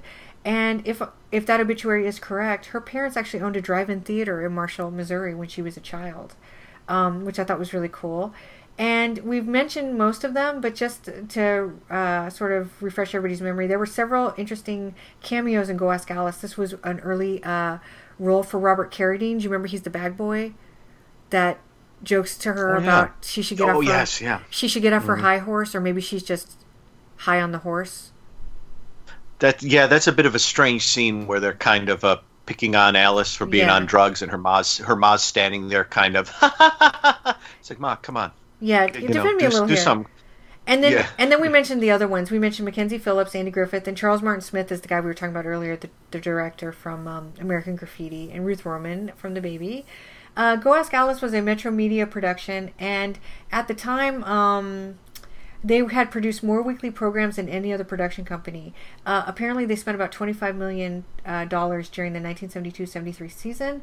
This was, uh, oh no, this was not their first telefilm. Their first telefilm was actually Maybe I'll Come Home in the Spring with Sally Field, which may also be its own sort of propaganda movie. So I, I should actually look up Metro Media's um, telefilm filmography, because I, bet, I wonder if there's more films like this in here that are sort of addressing cultural tensions in the way that they're addressing them. Um, and that's all of the background I have on this film. Um, uh, again, I really loved it. I think Dan liked parts of it, and Nate thought it was okay.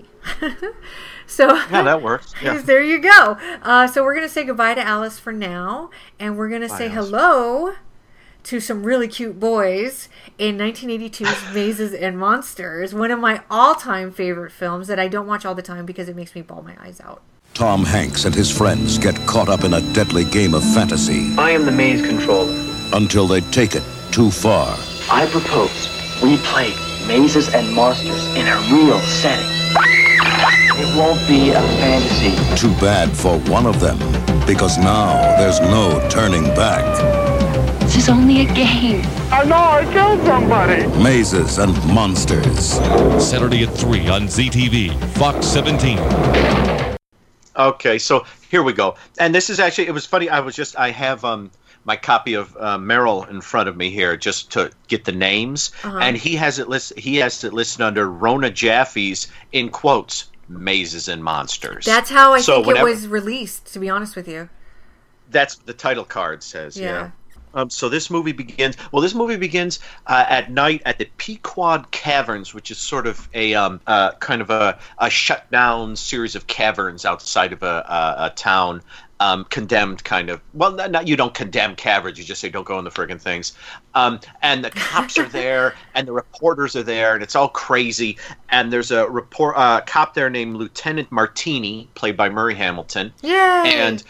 Yeah, and and a reporter uh, kind of goes up to him, you know, and asks him what's going on. Well, a local a grad student from the local college apparently has gotten lost in the caverns. We can't give you the per, uh, person's name. We're sorry, but we think it had something to do with them playing a game of Mazes and Monsters. Mazes and Monsters is a lot like Dungeons and Dragons, which some of you may know, some of you may not. I might talk briefly about my experiences with Dungeons and Dragons, which actually aren't a lot, but I had some around this time. And they sort of, it's sort of, you know, we we can't tell you who it is. We're still trying to find this person. And the reporter uh, does a quick, like, live broadcast talking about Mazes and Monsters. And frankly, the, the stuff he says, my note about what he says is, is this guy shitting me? And we can talk about late, later about what he says in his little report. But he says what I just told you, more or less. And then we meet the four main players of Mazes and Monsters. We meet, let's see, first we meet J J, J J Brockaway, Chris Makepeace. And he's always wearing a Yay. hat of some variety. And he lives in a very wealthy sort of penthouse, t- something or other apartment in New York City. And his mom is, um, his mom, to me, is a variation of the mom from Sleepaway Camp. Mom, I'm home. Thanks, Paul. Oh, thank you. J J, where are you? I'm in here. Darling. Oh, darling. You've grown. I'm not growing anymore. This is it.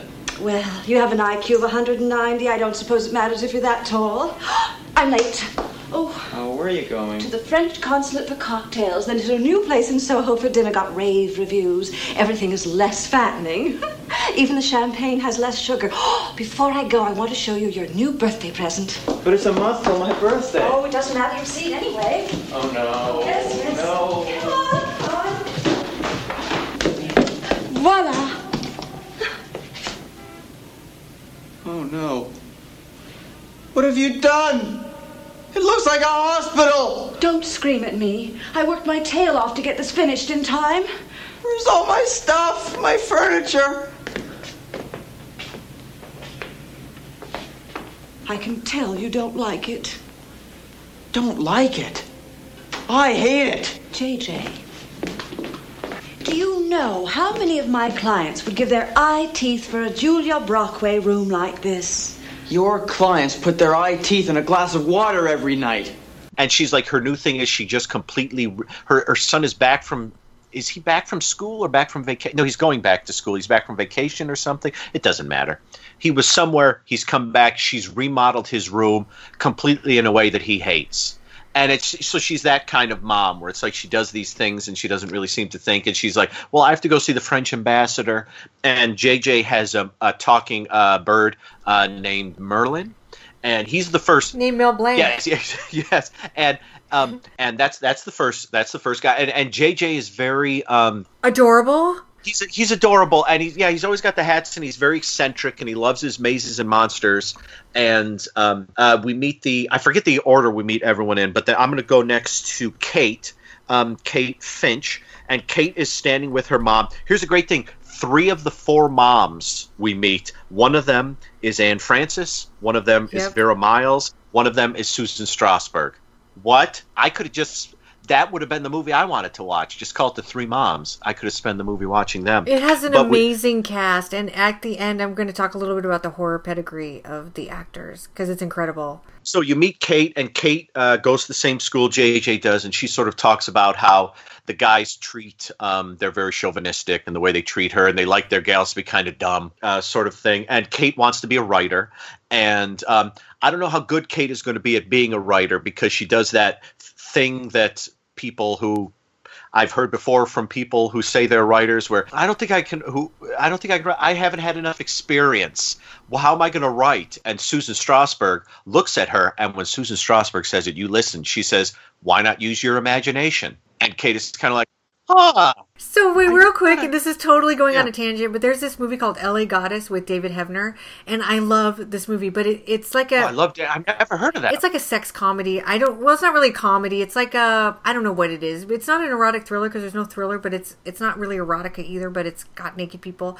But like, with like the girl that stars in it, the L A Goddess, she is a screenwriter. So the opening scene... This is really all I remember about the film now, because I haven't seen it in like a decade, but like, um, she's like... I, th- I feel like there's a voiceover. She tells somebody like, I'm a screenwriter, and then you see her sitting down, and it, and she types out fade in, and then she rubs her chin because she doesn't know what else to write. And I'm like, you're not a writer if all you write is fade in. It doesn't work like that. And so that kind of yeah, makes me yeah, think if, of that. If you're, if you're right in, if you, if trust me, having written like fifteen scripts, if you type the words fade in, you have at least the next scene in your head. You you don't just have those. Yeah, two, she just rubs her chin. It's hilarious. It's just like, hmm. hmm where might I go from here? um, so so we get Kate, we get J J, and then we meet Daniel. Um, and David Dan- Wallace, yay! David Wallace, so cute. David Wallace. Uh, if you want to discuss him briefly, I just want to say he's super cute. I'm just going to talk about how cute the boys are oh. in this movie, like over and over again. Okay. So you know. uh, so so so uh, you meet Daniel, and Daniel is having an argument. All all these uh, folks come from uh, rich parents, and some of them are. Uh, oblivious to them, and some of them, like Daniel's parents, are like, Daniel, we want you to do this. Well, I think I'd be better at this. And the mom, who's played by Anne Francis, gets really mad at Daniel not doing what they want him to do, and which is why, you know, I thought I love Anne Francis, but I right here I can I could take her or leave her. So you so you get Daniel, and Daniel, one of Daniel's traits is he's got he, not a lot of girlfriends, but he sleeps around with a lot of gals. And because he's been hurt, and you know you can make, make that or whatever. Aww. Oh, I know. Oh, the the hunkiest guy on campus got hurt and has to sleep with a different beautiful woman every night. Oh my God, the humanity! I know. Oh, I know. So, such a rough life. So then we meet the last guy, and the last guy is two-time Academy Award winner. He's only won two, right? He hasn't won a third uh, one I'm since I I'm not sure, started. To be honest with you. I know he's won two. Yes, Rob Robbie Wheeling, played by Tom Yay. Hanks. Hooray! And can I, I just want to say this because I'll forget this as we're talking. One of the early scenes with Tom Hanks, this is about a year or two after He Knows You're Alone, and one of the early scenes where you see him, he's jogging. And oh, all I could yeah. think of... was all I could think of was when he went in for the audition, they looked at him and he said, we got one question for you, Tom. What is it? Can you jog? And he said, did you see my first movie, He Knows You're Alone? Because I'm introduced in that, jogging. And they called up Armando Mastriani. They're like, he can jog! But uh, so Robbie's in the back of this car with his parents, and his mom there is Vera Miles. And um, and... Uh, yeah, apparently she's an alcoholic, and he's very stern and kind of unpleasant. Now, he he says to her at one point... Um, you mean the dad is stern? The, the dad, the dad I'm sorry, Lloyd the dad Bogner, is... right? Yes, yeah, yeah, yeah it is. Lloyd Bachner, definitely, yeah. And and he says to it, it, it's implied that they've sort of been driving a ways to get to this school because they they mention that we don't want you playing that game, which apparently kind of flunked him out of the last school he was at. So they're kind of going the next couple of towns over or something, taking him to another school. And at one point he turns to his wife and says, have you been drinking? I thought, how would she be drinking? She's sitting next to you in the car the entire time. Did she have a little, I don't know. But uh, anyway, she, he gets out and he's ready to go. So those are our four main characters. And we learn that J J, Daniel, and Kate, who have, who had been there for a while, had a uh, foursome of mazes and oh. monsters going. They need, Oh, hmm, yeah, suddenly it's Go Ask Alice all over again. um, they don't let us see what they're doing when they're playing Mazes and Monsters. But um, and they need a fourth player in order to play because you have the maze. Who would be the dungeon master, sort of the maze commander, the maze I think person, maze the person in charge. I think he called himself. Maze controller. Maze controller and three characters. And they need a ninth level character, which means that you've, you've had this character for a very long yeah. time. And... And and Robbie sort of shows up and is like, I shouldn't really play. And like, come on and play. And then suddenly he's playing. And they're playing and they're having a great time.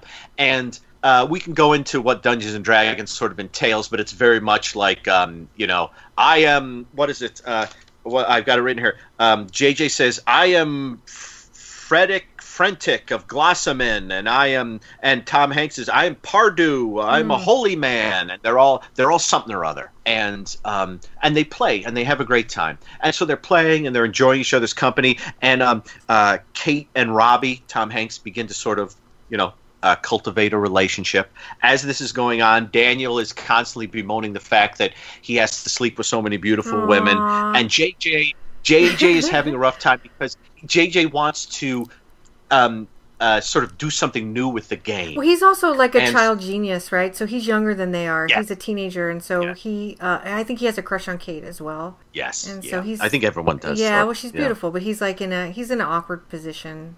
Yeah, and so so he begins to set up a an evening in the Pequod Caverns, and he sort of soups it up pretty good. He's got like a skeleton from the anatomy department. He's got like a sound system set up, and he's drawn this big map uh, through the caverns. Now, somewhere around here, and this will be important, uh, as Kate and Robbie are together, Robbie tells a story, and I'm not going to do the full, full, full story, but it's it's basically we learn that something that's always bothered Robbie is that his brother, who was named Hal, and if you watch it on Amazon and you have the volume turned down, it comes it's Hal. They have two L's yeah. rather than one, and I don't think that's correct. correct um, it's yeah. Hal Junior, his, his brother, at a Halloween party a few years ago uh, for Hal.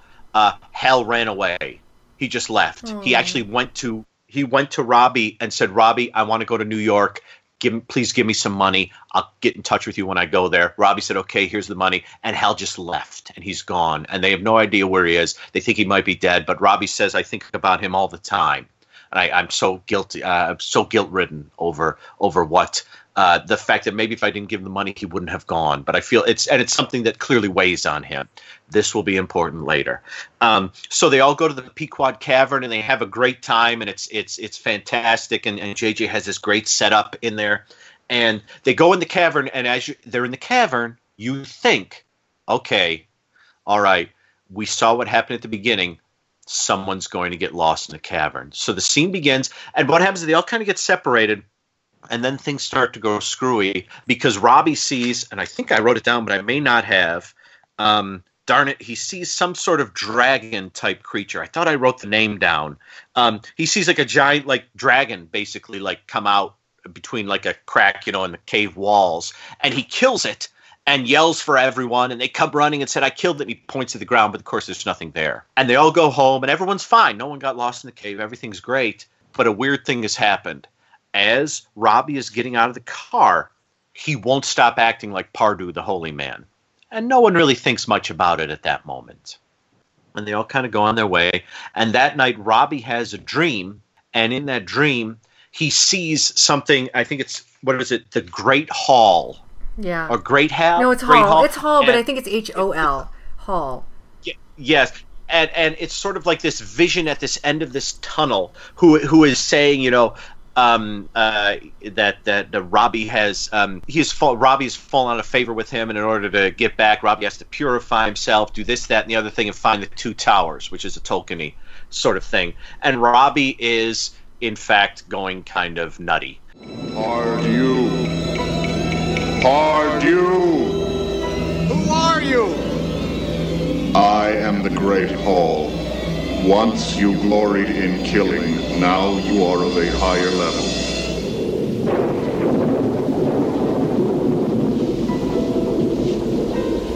To attain the highest level, you must be holy in all your life.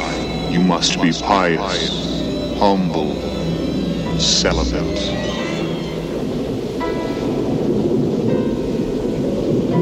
But I walk with Glacier the Fighter. The holy man must walk alone. No, wait, please, Great Hall, I need you. When you are worthy, then you will come to the two towers and be one with the Great Hall. Wait! Hall, please! Wait! And the first thing he does to purify himself is he dumps Kate. Hmm. Um, which which kind of breaks Kate's heart, but then Kate kind of well, begins to sort of hook up with Daniel, well, and well, yeah, I guess that's a gonna, good that's do? a good uh, sloppy second, right?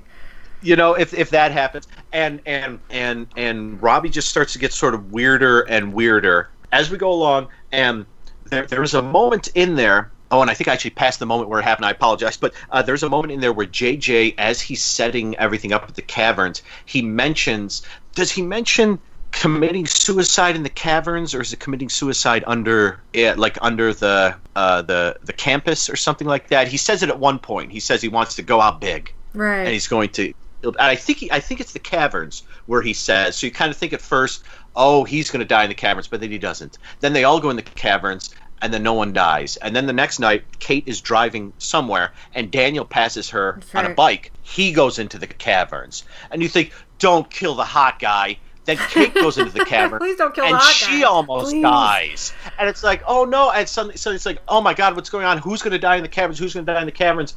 And then Robbie gets another visitation from this Great Hall, the great this thing, uh, who who has his voice yeah. kind of booming, and and the next day, Robbie is gone, and they kind of go to the police and kind of intimate what might be happening, and then suddenly we're at the caverns. And we suddenly realize who might have been lost in the caverns. And Lieutenant Martini tells them, if he's in the caverns, he's dead. And so I'm gonna I'm gonna stop it there. We'll talk about more. But is did Robbie go to the caverns to find these two towers? Is he dead, or has he gone somewhere else? Okay. I'll stop there. Okay, I want to go first. I because I I have a uh, I love this movie, but I can only watch it like once a decade because it just rips my heart out. It's so good. I saw it when it originally aired.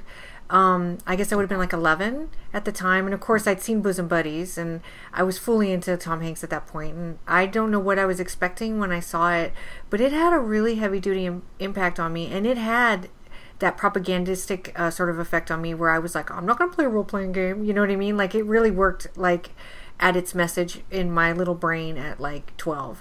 And, um, and it haunted me in a lot of ways. Um, there's so many things about this film that I love. And as an adult, I guess, thinking about it now, first of all, there's everybody in this movie's famous, right? You've seen every actor in this cast in something else, and probably a horror movie, and it feels kind of like a horror movie in that it's like these kind of privileged kids in this like beautiful college getting into hijinks, and then something bad happens, and aesthetically it doesn't look that different from something like Happy Birthday to Me, right? So it's got that kind of early eighties yeah. like upper class sort of thing going that's really cool and that I love, and um and it's really moving because Um, I don't know how spoiler we want to get right away, but like when all is revealed at the end, it just it just weighs so heavy on my heart. Like, I'll cry now talking about it. It's such a beautiful film. I think it does such a good job at what it's trying to do. Maybe too good of a job, but like it just works on so many different levels. I love the characters. I love the way the film looks. Um, the ending rips my heart out in all the right ways because I care so much about these people. And I just think it's a really beautiful film. I think it's one of those late entry movies that maybe I, I don't know that I should, I should pay more attention to it. It's a late entry film that probably does, it's got a cult reputation. A lot of people have seen it, but I think that maybe it should be better known than it is. And luckily, because Tom Hanks stars in it, it kind of keeps going on because it's a curiosity for people who love Tom Hanks. Right. And, um, it's just so good. It's so, so good. And so I'm really excited that I picked up the book that it's based on. And what's interesting about the book is that it looks like a romance novel. So I'll just describe it to you. And if I remember, and I never remember to do this, but when I post the podcast on the website, I'll try to post a cover of at least the edition of the book I have, which it's, um, I guess the movie is told from Wendy Crewson's character's point of view, Kate. And so she's prominent on the cover of the book. And it's got this, uh, it looks like a Harlequin romance novel. And um, it's just her kind of looking at you, smiling, and then it's got these sort of background, sort of in these charcoaled, uh, sort of farther behind her, three men's faces. And and I don't know, I think it's interesting that it's told from a woman's point of view because I think people think of D and D as a man's game, right? So, so I'm curious to see how the book plays that out. But um, anyway, I ha- I wasn't that familiar with the book at all when the film came out. I, I think I just watched it because Tom Hanks was in it and because it looked like a horror movie. And I thought I'd really enjoy it. And I was so, like, I can remember watching it the first time and just being ripped to shreds, like, emotionally. And then I, I didn't watch it again for like ten years. And then I watched it and I was ripped to shreds emotionally. And then I watched it like every decade of my life. And then I watched it again. And then I was like, oh my God, this is so good. But I can't watch it. It's too much. So anyway, I'm a huge fan of it. I think it's a really beautiful film. I mean, it's truly a beautiful film. And I hope you guys enjoyed it. But if you didn't, it's okay. So, Dan? Uh, this was, yeah, this was the first time I saw it. I watched it twice. And I, I I'll say I, um... I liked it more in the end. I liked it more than Go Ask Alice. I didn't. I thought I would love it. The moment it started, I thought there is nothing about this film that I won't love. The propaganda got in the yeah. way.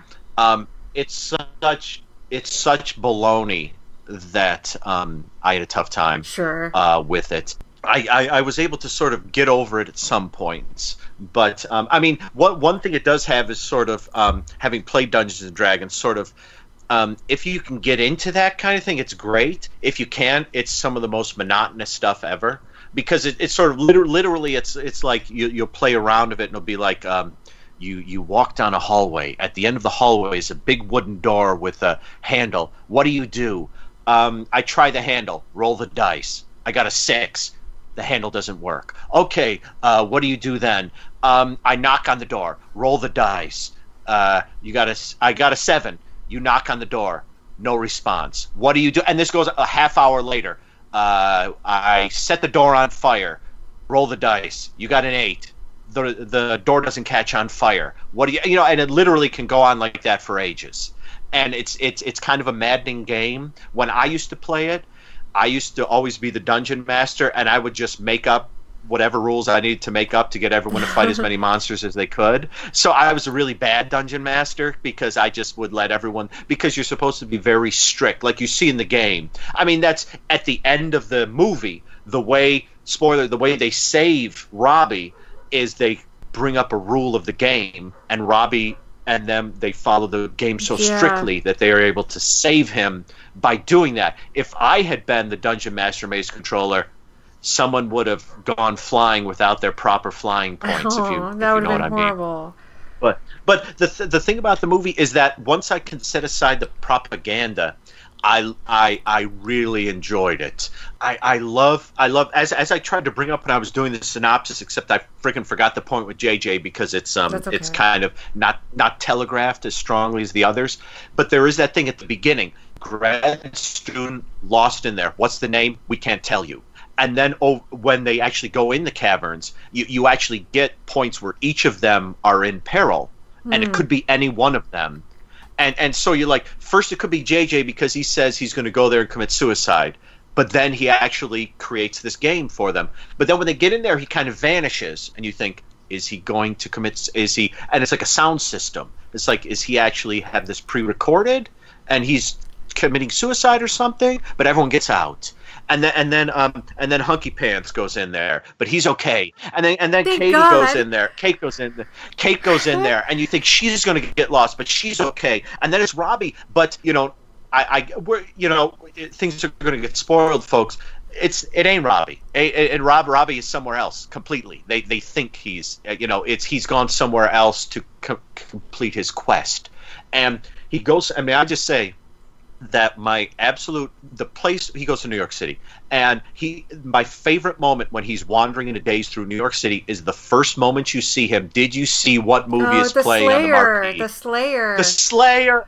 And I was like, "Oh my God! I didn't, I didn't even realize like the Slayer played properly in theaters." I know, Nate, you guys did the commentary for that on the Blu-ray, which I haven't listened to yet, but I own the Blu-ray. Don't hit me. Um, but uh, uh, yeah, it's it's like it's like um, wait, wait, yeah. Wait, Tom Hanks wanders. Did you just tell? Did you just tell Nate? Please don't hit me in the face, Mom Johnson. Not to hit please you. Don't hit me, please. Yes, I said, please don't hit me, Nate. Please don't hit me. I'll listen to the commentary soon. I always listen to the Hysteria Continues commentaries. Um, but uh, but yeah, it was like uh, you see the sled, and it's like this is nineteen eighty-two. This is awesome. But um, I it's it's got a nice sort of um, I I think um, I, I maybe it's just no yeah this is just me. This is no no because I'm thinking because when when the Two Towers when Pete Jackson's Two Towers came out. Everyone said there were people who got up in arms about it because they thought he was referring to the Twin Towers, but he wasn't. He was referring to the Two Towers in Tolkien. Sure. And that's what every that's what everyone thinks that Robbie is referring to when they see the Two Towers written. In fact, Hunky says, "Oh, that's from Tolkien." Right. But then a little bit later, they're like, "Oh my gosh, he's going to the Twin Towers." And I mean, I mean, it's easy to kind of figure out, like. To yes, me, it seems obvious that yeah. it's the Twin Towers, but I guess being in New York, I mean, everybody calls it the Twin Towers, but there was actually five buildings, so maybe they just don't oh, think yeah, of it that way. True. I don't really know, but um, but yeah, we were, I was like, it's the Twin Towers, guys. It's like the World Trade Center. Go, and that's another part of the film that's very upsetting is that you see the interiors of the World Trade Center, and they yeah. go to the top of the World Trade Center, and it's chilling, yeah. you know, because. Because we know, and he's going to jump off of it. Yeah, yeah. It's like oh, it's very. It yeah, has it, a whole extra layer there of like un- discomfort because of uh, what happened later. And it's inter- it's interesting too because he he um, Robbie's character learns that the well he does he doesn't learn he doesn't know what he's doing he's in a he's in a sort of a psychotic daze, but he realizes in his mind that in the quest the two towers the twin towers. By an old homeless man living deep, right. deep under the subway. And it, I actually have a note here. Why didn't he encounter a chud?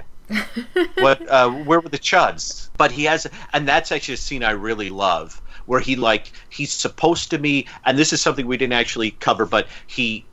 Uh, should we start this? Well, no, we haven't talked to Nate yet. We haven't talked to Nate yet. Yeah, so let's yeah. let's ask Nate. Nate, had you seen this before? Uh, no, uh, but Nate doesn't know what else there's left to talk about except the ending.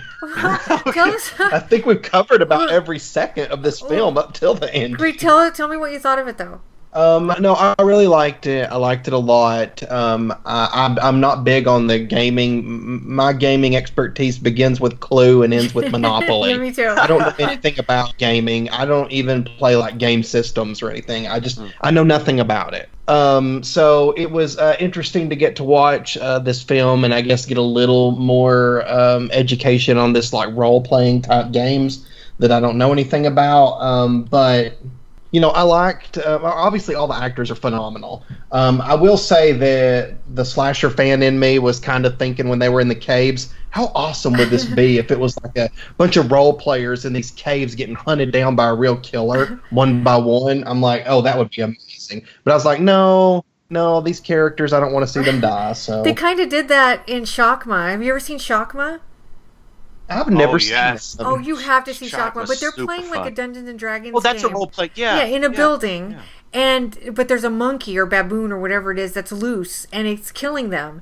and throughout the building. Great. So it's kind of the same thing. But the thing is, I get what you're saying about the slasher thing, because it looks like a slasher film. It, you know, at the yes. beginning, it's got all of the beats, and it's got aesthetically, it looks like it's these kids at a college. They're privileged. They're really beautiful. They're doing these things they shouldn't be doing in the caves. And you're like, I'm just waiting for, like, you know, fucking Harry Warden to come out and do something to them or whatever, you know?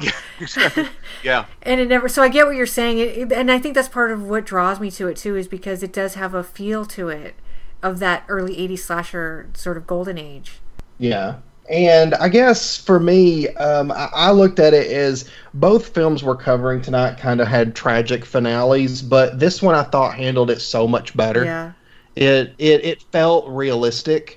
Um, and in a way, it kind of reminded me of the ending to uh, Pin, oh, you know, yes. the late eighties oh, yes. movie. Like yes, the ending yeah. to that, it kind of reminds me of the ending of this this movie as well. Like I, I feel they both kind of had that beautifully tragic finales where it's tragic, but there's some kind of there's something really beautiful about yeah. it. It's yeah, there's it's more like a like a like a I want to say more like a Shakespearean tragedy rather than yeah. a tragedy rather than a tragedy of, like, you know, someone you love just got in a, tra- a car accident, a fatal car accident. Yeah, you know, there's sort artistic of a different quality to what they're yeah, doing. Yeah, tra- yes, yeah, yeah. I mean, I was just glad that when they went to see Tom Hanks, it didn't freeze frame, and then they said by the time they got to the backyard, he drowned. He drowned. That's like, exactly. We didn't need that. Yeah. He, point, he points towards the lake and he said, like, there's a monster in the lake. Uh, uh, Robbie drowned five minutes later. But you know what's yeah. so great about that ending is that is that they – well, first of all, I love that he's still Pardue, but he's wearing – freaking tennis shorts, so I don't even understand that. But like, what, what I love about that scene, I feel like Peter Scolari is running yeah, around there somewhere. He should be. Like, he really. They needed to call Henry in and have him save the day. But what I like so much about that ending is that they're driving up and they're kind of like, we hear he might be okay in a semester, and the mom is really playing it off like everything's going to be okay. And then they go back to the back. Oh, I guess it's not a backyard, but to the back of the house, and it's it's it's obvious that he's not going to be better ever. Yeah, he snapped. But yeah, they yeah. spend a lot of time redoing the qualities of the game to get him into it, because he's talking about the forest and he's calling his parents like the innkeepers. Like, it's horrible. It's so sad. I'm going to cry just talking about it. And he's got that coin that keeps reappearing that he gives them, you know, the little quarter they give him back. Oh my God. It's, it's so sad. But it's it's like it's like if they're they're like different levels of, like, Go Ask Alice is like the gut punch tragedy, and this is sort of like, it's not a sweet tragedy, but it's almost like, because the three friends are like, um, our our good friend is broken, but we're gonna have one more adventure. But yeah, they they spend a lot of time yeah talking about what might be in the forest. Like, it doesn't just like he's crazy and then it ends. It's like it's like there's a, it's like a five or six minute scene of the, him just yeah. talking about this game like it's real, in those shorts, in yeah. those little tennis shorts, and it's like, and it's crazy, and it's like, but it's it just it it keeps getting.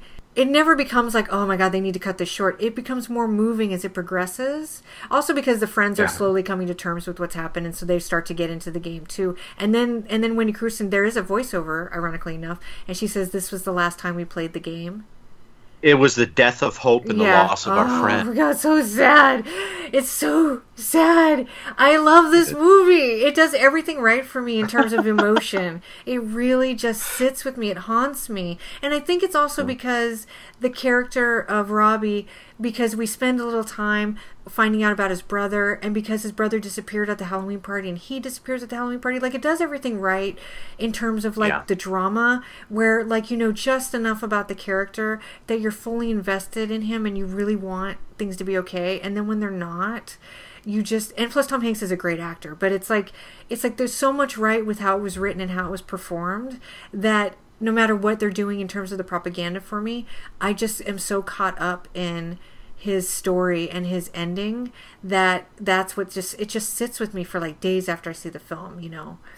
And th- there's something so ominous, I think, just about, we had this Halloween party for my brother and he just vanished during it and never came back. And then later on, it's sort of intimated that he's died. Yes. We don't and, know. Right. And, and, and Robbie, yeah. And Robbie is going to meet up with him, oh. kind of thing. And, and it's just it it's it's funny. It's like it's like uh, when I I watch it twice in the past three days, and eighty percent of the time I can forget the propaganda. But there are moments like that open the reporter bit at yeah. the beginning where he looks at the camera and he's like, "Mazes and Monsters. It's a game where basically like emotionally stunted people play it and they act out their problems in the games." And I thought, no, not really. Yeah, no, I think I'm fairly certain that uh, what you're saying is built on a on a on a false fact that was proven.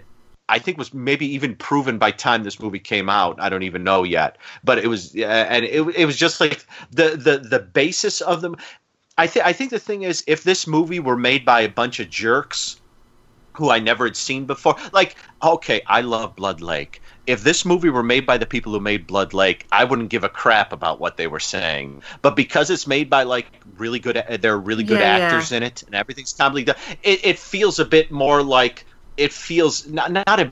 I don't know if important is the word, but you can sort of slight, or I can sort of slightly shrug off a movie like Last Slumber Party. If they were to do this, I could sort of shrug off and say whatever, you know, and ha- and have a great time.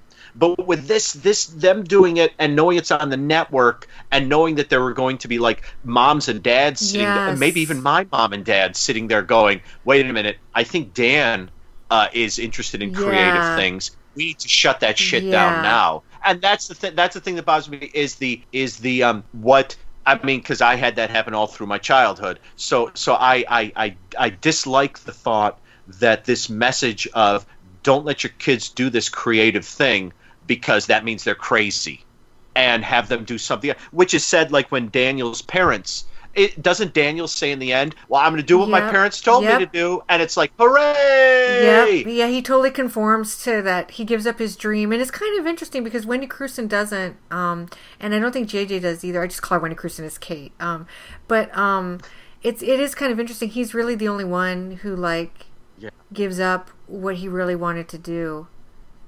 Yeah, it's it's yeah. That's the that's the only problem I have with it. If it were made by, if it were made by Tony Malinowski, who made Night of Horror, then I wouldn't give a crap. I'd just roll with it. It would be a wave that carried me to the end. But because it's made by competent to wonderful people, um, it, it it has a bit more weight, um, and I think people would have paid more attention to it and possibly um, caused problems for. You know, good kids who are just trying to be creative or do something, and that that thought I don't like. Yeah, you know, I don't I don't remember if I put it in my notes, but um, I didn't. But I will tell you that somebody wrote into the L A Times after it aired, uh, an adult, and they were furious with the film because they thought it made teenagers look like empty-headed kooks, and they mm. were they were furious that the film even got produced, and um, angry enough to write a letter to the newspaper. So yeah, so yeah some adults, uh, older people were definitely. Uh, Well, no, I, I, that depends on what you want to believe, right? That adult was obviously a little bit sure. more open-minded. Yeah, of course, yeah. But as a as an eleven-year-old, it really had an impact on me. I really thought about, like,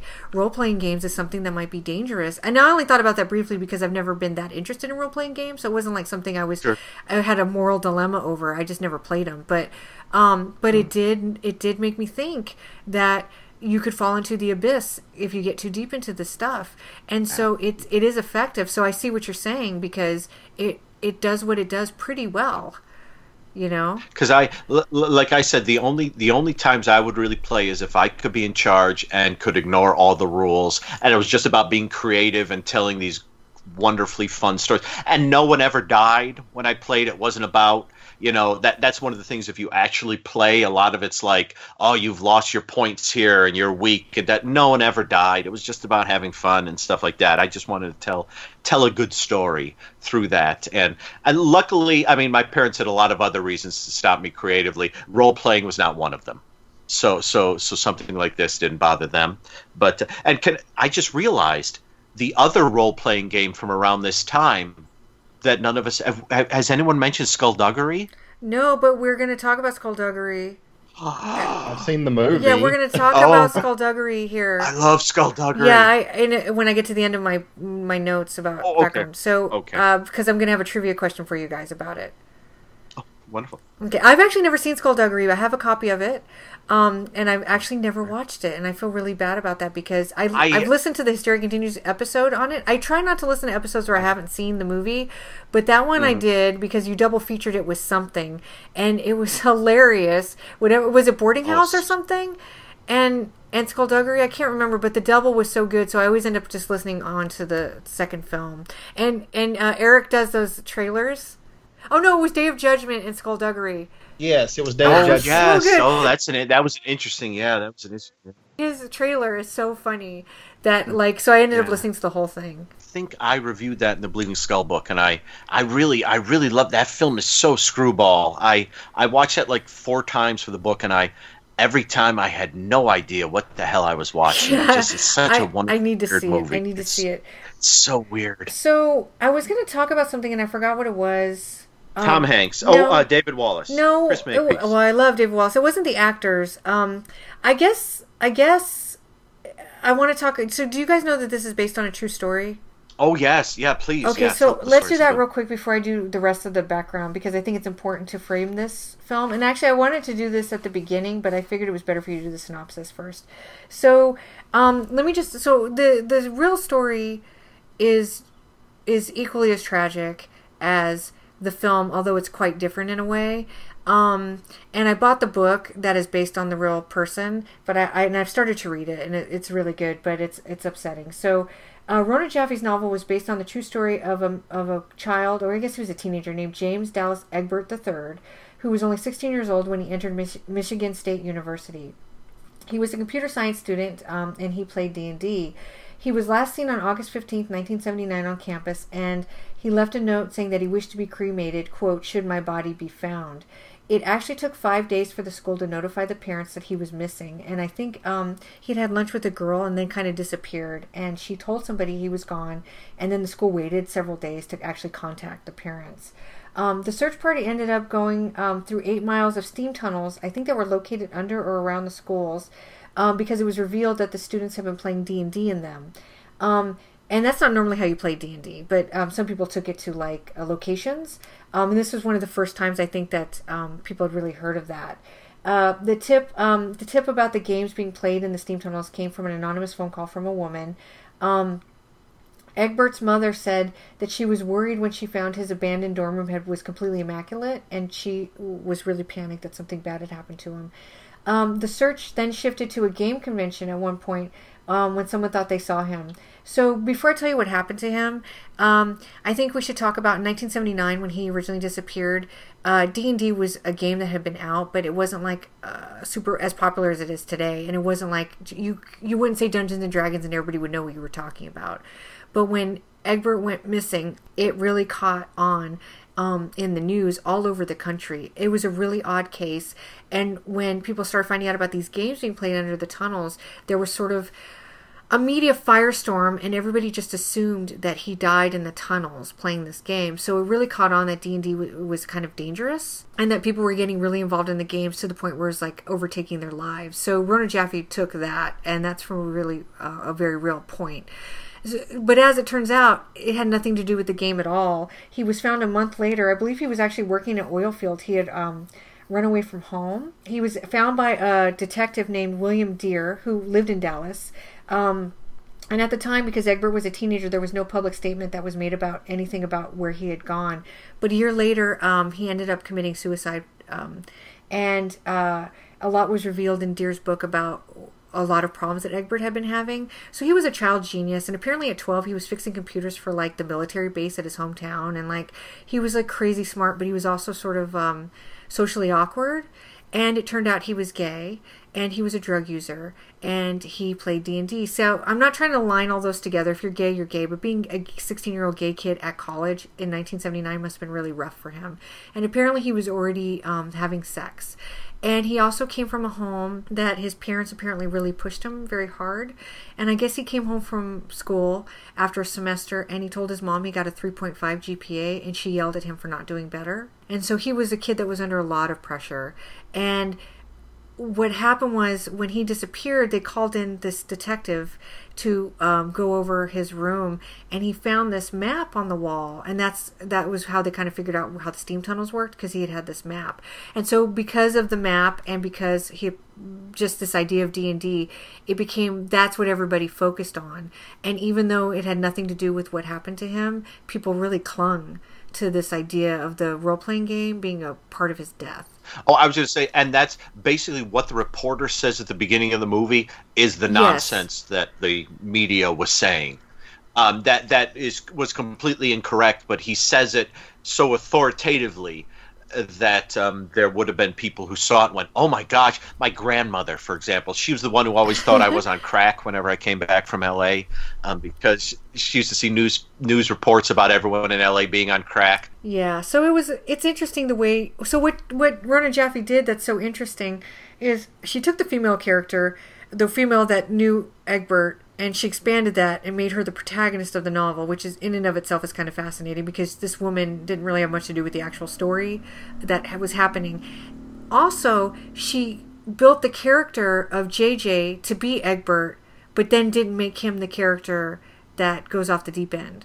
So I thought that... Yeah, that's what it seems yeah, like. Yeah, yeah so yeah. so it's kind of interesting. Um, so I'm really looking forward to reading the novel because I want to see where she made the changes and, and maybe see, figure out why she did that, uh, why she structured it that way. I'm curious about it. Anyway, so it's kind of interesting how she reworked it. And then it was then readapted by somebody named Tom Lazarus. But um, anyway, I think it's it's kind of important to know the story because I think we can watch Mazes and Monsters now and maybe shrug our shoulders at it, but this was just a couple years well I guess it was several no it was just a couple years after um what had happened to this kid, and and it was a story that like the whole country was following, and so like it probably hit home really hard for a lot of people when they originally saw it if they knew about Egbert's life and death. You know what I mean? From around the same time, and I can't find the thing now because I just remembered I have it, but there was um, I, I bought this at a used bookstore like a year ago just for fun, and it's it's fairly fascinating. It was a book that was published in eighty-two in the U K, uh, which is like three – I was in the U K. I think it was. It was like three like like fifteen- and sixteen-year-old Dungeons and Dragons experts wrote a book about Dungeons and Dragons. Oh. And it's not like a how it, it's like how can you be the best Dungeons and Dragons player by three sixteen year olds? And it's like this. It's like a it's like a mass market paperback. It's like two hundred fifty pages, and it's just filled with information. It's like the exact opposite of anything that anyone like in authority in this movie would look at and think, you know, well, this doesn't mean anything. This this must all be code. Right, is yeah. this are you stealing are you stealing our children and taking them to the woods? What does all this mean? I don't understand. Because to me, like like the um, role playing thing is one step away from like the Satanic Panic kind of stuff. It, so. it definitely is. I mean, I I definitely like when I was thinking of propaganda movies, there were other movies I thought of, but I thought these were two really interesting ones. And I think too, Mazes and Monsters does it in a more subtle way, which in a way makes it more insidious and dangerous. Yes. It makes it makes it more it makes it more uh, uh, it really is, because the actors are so good and the script is pretty good. It makes it more sort of human as it goes along. Yeah. You care more about them, so so so that makes it trickier. Uh, yeah. Yeah. So it's kind of an interesting film, and I'm really glad we chose it. I'm glad you guys both liked it. Um, I wasn't expecting you to necessarily love it like I do, because I love it. But, um, you know, it's just, it's just I have to walk away from it, and then I don't watch it for many years. And I think, oh, I remember that was really good. You know what I mean? And then I sit down and I watch it again. And, and yeah. the whole time I'm like on the verge of tears. Like even just talking about the ending there, I almost broke out in tears. It's just, it's just, it's so emotionally on point. And um, it just does such a good job. But then you're right. It complicates things by having this sort of insidious kind of undertone to it that's that I think as a, now we can watch it and maybe see it better, but in nineteen eighty-two I'm sure it, that went over a lot of people's heads. And and the fact that it too is like Go Ask Alice is an actual thing. It's it's a drug ad- it's an actual thing. This is role-playing games. I mean, one one of the and, and this will be the last I say about Dungeons and Dragons, but I played it occasionally when I was a kid, but in eighty-three or so, when I was about ten, uh, there was a Dungeons and Dragons Saturday morning cartoon, which oh. I watch religiously, which I own the box set of, and I just recently rewatched the first season of, and it ran for three seasons. And but when it aired, there's a commentary on the first episode where um, the network exec. There's a couple net network executives on there, and they're the guy who wrote the first episode, a gentleman named Mark Evanier, who is a comic book writer and also wrote pretty much every episode of the Garfield and Friends mm, cartoon Garfield from the eighties yeah. and nineties. Yeah, oh, it's super fun, and and they they talk about the fact that they prepared this, they put out all the ads, they had it all set up, and suddenly there was all this, not quite like Silent Night, Deadly Night style backlash, but they said suddenly all these groups were coming at them going, you're bringing the Satanism into our Saturday mornings sure. and things like that. And they were like, no, not really. It's just a bunch of kids who get a chance to be heroic and fight dragons and stop a really bad guy. And they're right. Sure. And and so so it's so so it's it's interesting to like so, because Go Ask Alice is so.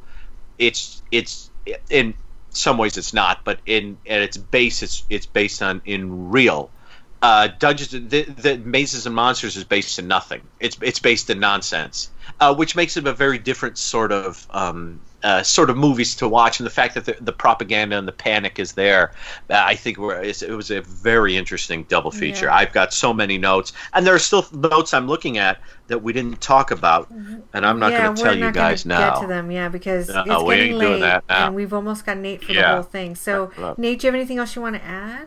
No, I don't think so. Um, I mean, uh, like I said, I, I did. I probably preferred this one out of the two we we watched, but um, um, I guess for me it was really hard. I mean, I, I could see what Dan's saying about, you know, obviously it's kind of propaganda and it, it doesn't, you know, look too kindly on on. the gameplay, but I guess since I don't know much about that, I didn't sort of fully get that when I watched it. So I think that might have maybe helped me enjoy yeah. it more. Mm-hmm. Definitely. Um, okay, well, I think we all enjoyed it. Uh, it's streaming on Amazon if anybody wants to watch it. It's pretty good print. Um, and uh, I think it's a movie everybody should see, because we always kind of think of the late, uh, not the late eighties, we think of the eighties as being sort of like the decline of the T V movie in terms of, well, certainly in terms of viewership, right? It was, they weren't getting the same numbers, but like the horror output was, was dwindling, but um, what they were putting out was pretty good. Like when I think back, like Dark Knight of the Scarecrow, Don't Go to Sleep, even later in the eighties, uh, I Saw yeah. What You Did. There's a lot of really good movies. And Mazes and Monsters isn't really a horror film, but it's got a horror aesthetic to it. So if you like yeah. slashers and that time period, I think people will really get something out of it. And it's streaming on Prime for free if you have a Prime account. So check it out. I think you'll love mm. it. Tom Hanks is wonderful in it. Everybody's great. David Wallace is beautiful. So watch it just for him. And um, and then follow me on Twitter and uh, uh, use the hashtag Hot Guys of Horror and post a photo of him like I did the other day. Uh, so so anyway, um, let me just give you some background real quick. Um, this originally aired on December twenty-eighth, nineteen eighty-two on C B S. It ran against on A B C Three's Company, nine to five, and Heart to Heart. Let's remember that. Oh, boy. Because that's going to come into play in the Nielsen numbers here. Um, and on N B C was a show called Gavilan, which was a show with Robert Urich, and I can't remember what it was about, but it was a short-lived series, and Saint Elsewhere. Um, it didn't do very well in the ratings. It got a fifteen point six slash twenty-five, which means fifteen point six million uh, viewers. Uh, I'm sorry, fifteen point six million homes with televisions in them were watching Mazes and Monsters, which represents twenty-five percent of the television viewing audience of the night. It came in number one twenty out of um, two hundred thirty-one made-for-T V movies that year. Um, but when it reran in nineteen eighty-four, it got a ten point nine slash twenty and came in at number thirty-eight for the week. It actually did um, not so bad the week that, that when it reran. I think that's because Tom Hanks had really taken off by eighty-four. Um, mm-hmm. What's kind of funny, though, because Bosom Buddies was still airing in eighty-four, and it ranked at thirty-seven with a ten point nine slash twenty-one. So that wow. week it was uh, Mazes and Monsters and Bosom Buddies were right next to each other in the ratings, which I thought was really cool. Um, Variety gave it a review that said it was often disturbing, always engrossing, but they gave Louise, Louise Sorrell a negative review, and I only bring her up because she plays the uh, J J's mom, and I try really hard not to be disparaging of actors, yeah. but I really don't like Louise Sorrell. I've never liked her. I, I just don't like her as an actress. Oh, and when she shows up at the first scene, I was like, oh my God, please don't let her be in the rest of the movie. And and I was... She's she's not related to Br- Brooke Sorrell, Boss uh, Hogg, I don't think so, but I don't know much about her. And I kind of hate to be disparaging. I'm sure she's wonderful and lots of people love her. She's on Days of Our Lives currently. Um, and it's great that she's still working, but every time I see her in something, I just I just don't like her as an actress. And Variety pointed out that they thought that she was kind of a weak link in the film as compared to the other actors, and I have to agree. But I like how you kind of compared her to the uh, aunt in Sleepaway Camp, because when you yes. say it like that, it makes me like her a little more, and I want to love everybody. Yeah. So I'm on the path. She she's not as camp as, no. the, as the aunt is, but that's that's exactly, because the way she runs up to her son, who she hasn't seen in ages, and she does that sort of continental European like kind of well, kiss. Like, oh, oh like, no. What is she up that to? That won't do at all, right? Oh yeah, exactly. Yes. No, that I am a doctor. What did she say? I can't what remember. I just remember that. No, no, that won't do at all. That's all I really remember from her. No. But um, anyway, um, uh, I meant to look up the composer. His name's I'm not sure I can pronounce it right. Haygood Hardy did the score, which I think is brilliant. I really love the score of this film. Um, it be- it actually shot just a few months before its air date, so it aired on December twenty-eighth, nineteen eighty-two, but it actually began filming in September of that year, so that's crazy. So they put that movie together. Right. That's like, that's like, I was gonna say that's like To All a Good Night, which started shooting in like uh, July or August of eighty, and then came out by Christmas. Wow, yeah, that's, that's crazy. crazy, right? That's... And and it's a great film. Yeah. So think about that. So yes, exactly. Yeah, and it was exactly. it was um, shot in Toronto, Canada. It was a Procter and Gamble production. Oh. Procter and Gamble is most known for producing soaps like Guiding Light, Edge of Night, and Another World. Um, I don't know if they've done a lot of T V movies. Um, it was directed by Stephen Hilliard Stern. Um, Stern was a Canadian who actually started at C B C doing commercials. He did five projects in nineteen eighty-two. So aside from Mazes and Monsters, these are T V movies. He did The Ambush Murders, which is pretty famous and I haven't seen. Portrait of a Showgirl, which is pretty good. Something called Not Another Affair, which I'm not that familiar with. And Forbidden Love, which I almost chose when we did the Anatomy of a Seduction um, In Love with an Older Woman episode, because Forbidden Love is also the older woman, younger guy. And it's Yvette Mimou and Andrew Stevens, and it's pretty good. Um, screenwriter Tom, oh, yeah. yeah, screenwriter Tom Lazarus adapted the novel from Rona Jaffe. He actually mostly wrote episodics, but he did do some T V movies in this era, including. Now I always get these two movies mixed up, and I feel really stupid, but they're separate. One's called The Survival of Dana, and the other one's called The Awakening of Kandra. And I think The Awakening of Kandra is like a rape revengey kind of movie, and I actually have it, and I believe it didn't air in prime time. Is is is the that's a Paul Wenco's film, I think, isn't no. it? Like oh, uh, maybe, a teenage bride. Oh, no, no, no. I think it's a rape that, revenge movie. Oh, is it? Oh, I'm thinking. Of, oh, I'm, I'm thinking of the wrong name. I'm thinking of. Um, I'm sorry. Yeah, yeah I no. have it. I haven't sorry. watched the whole thing yet, but um, I think it actually aired as like a late night, like a C B S late night movie, and not. A, oh, okay. I'm sorry. I'm thinking yeah. of something else. He also All did right. something called Hear No Evil, Side by Side: The True Story of the Osmond Family, which must be fantastic, and he also did a movie yeah. that I think is streaming on Amazon Prime that I'm going to recommend called The President's Mistress, which is a John Llewellyn Moxie joint.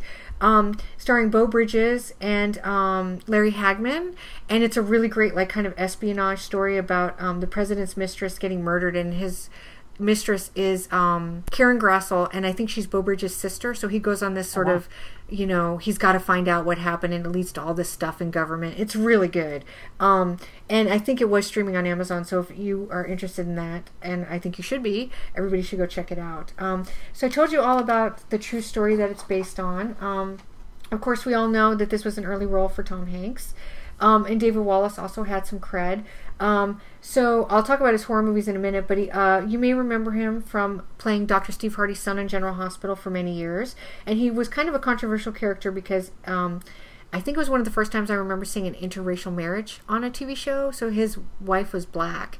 And um, they did a lot on that storyline with them, and they were really great characters. Um, and he was also on that famous episode of Different Strokes where Kimberly uses the rainwater to wash her hair, and it and it turns green. Do you remember this episode? Green. Yeah. Oh, I remember David that. David Wallace That's, plays her yeah, date yeah. Um, at the end. He shows up at the end. Oh, wow. Yeah. I, I love David Wallace, guys. All right. So, anyway. Oh, yes, sure. Go into the horror pedigree. So I'm gonna first. I'm gonna start this with a trivia question. Tell me what two actors from Mazes and Monsters also appeared a year later in Skullduggery together. Dan, Nate, whoever can do it. Oh my gosh, in Skullduggery. Um, I don't know. Tom, Oscar winner Tom Hanks. Nope. Yeah. No. Um. Okay. Um. Oh my gosh. Uh. Uh. Oh. I.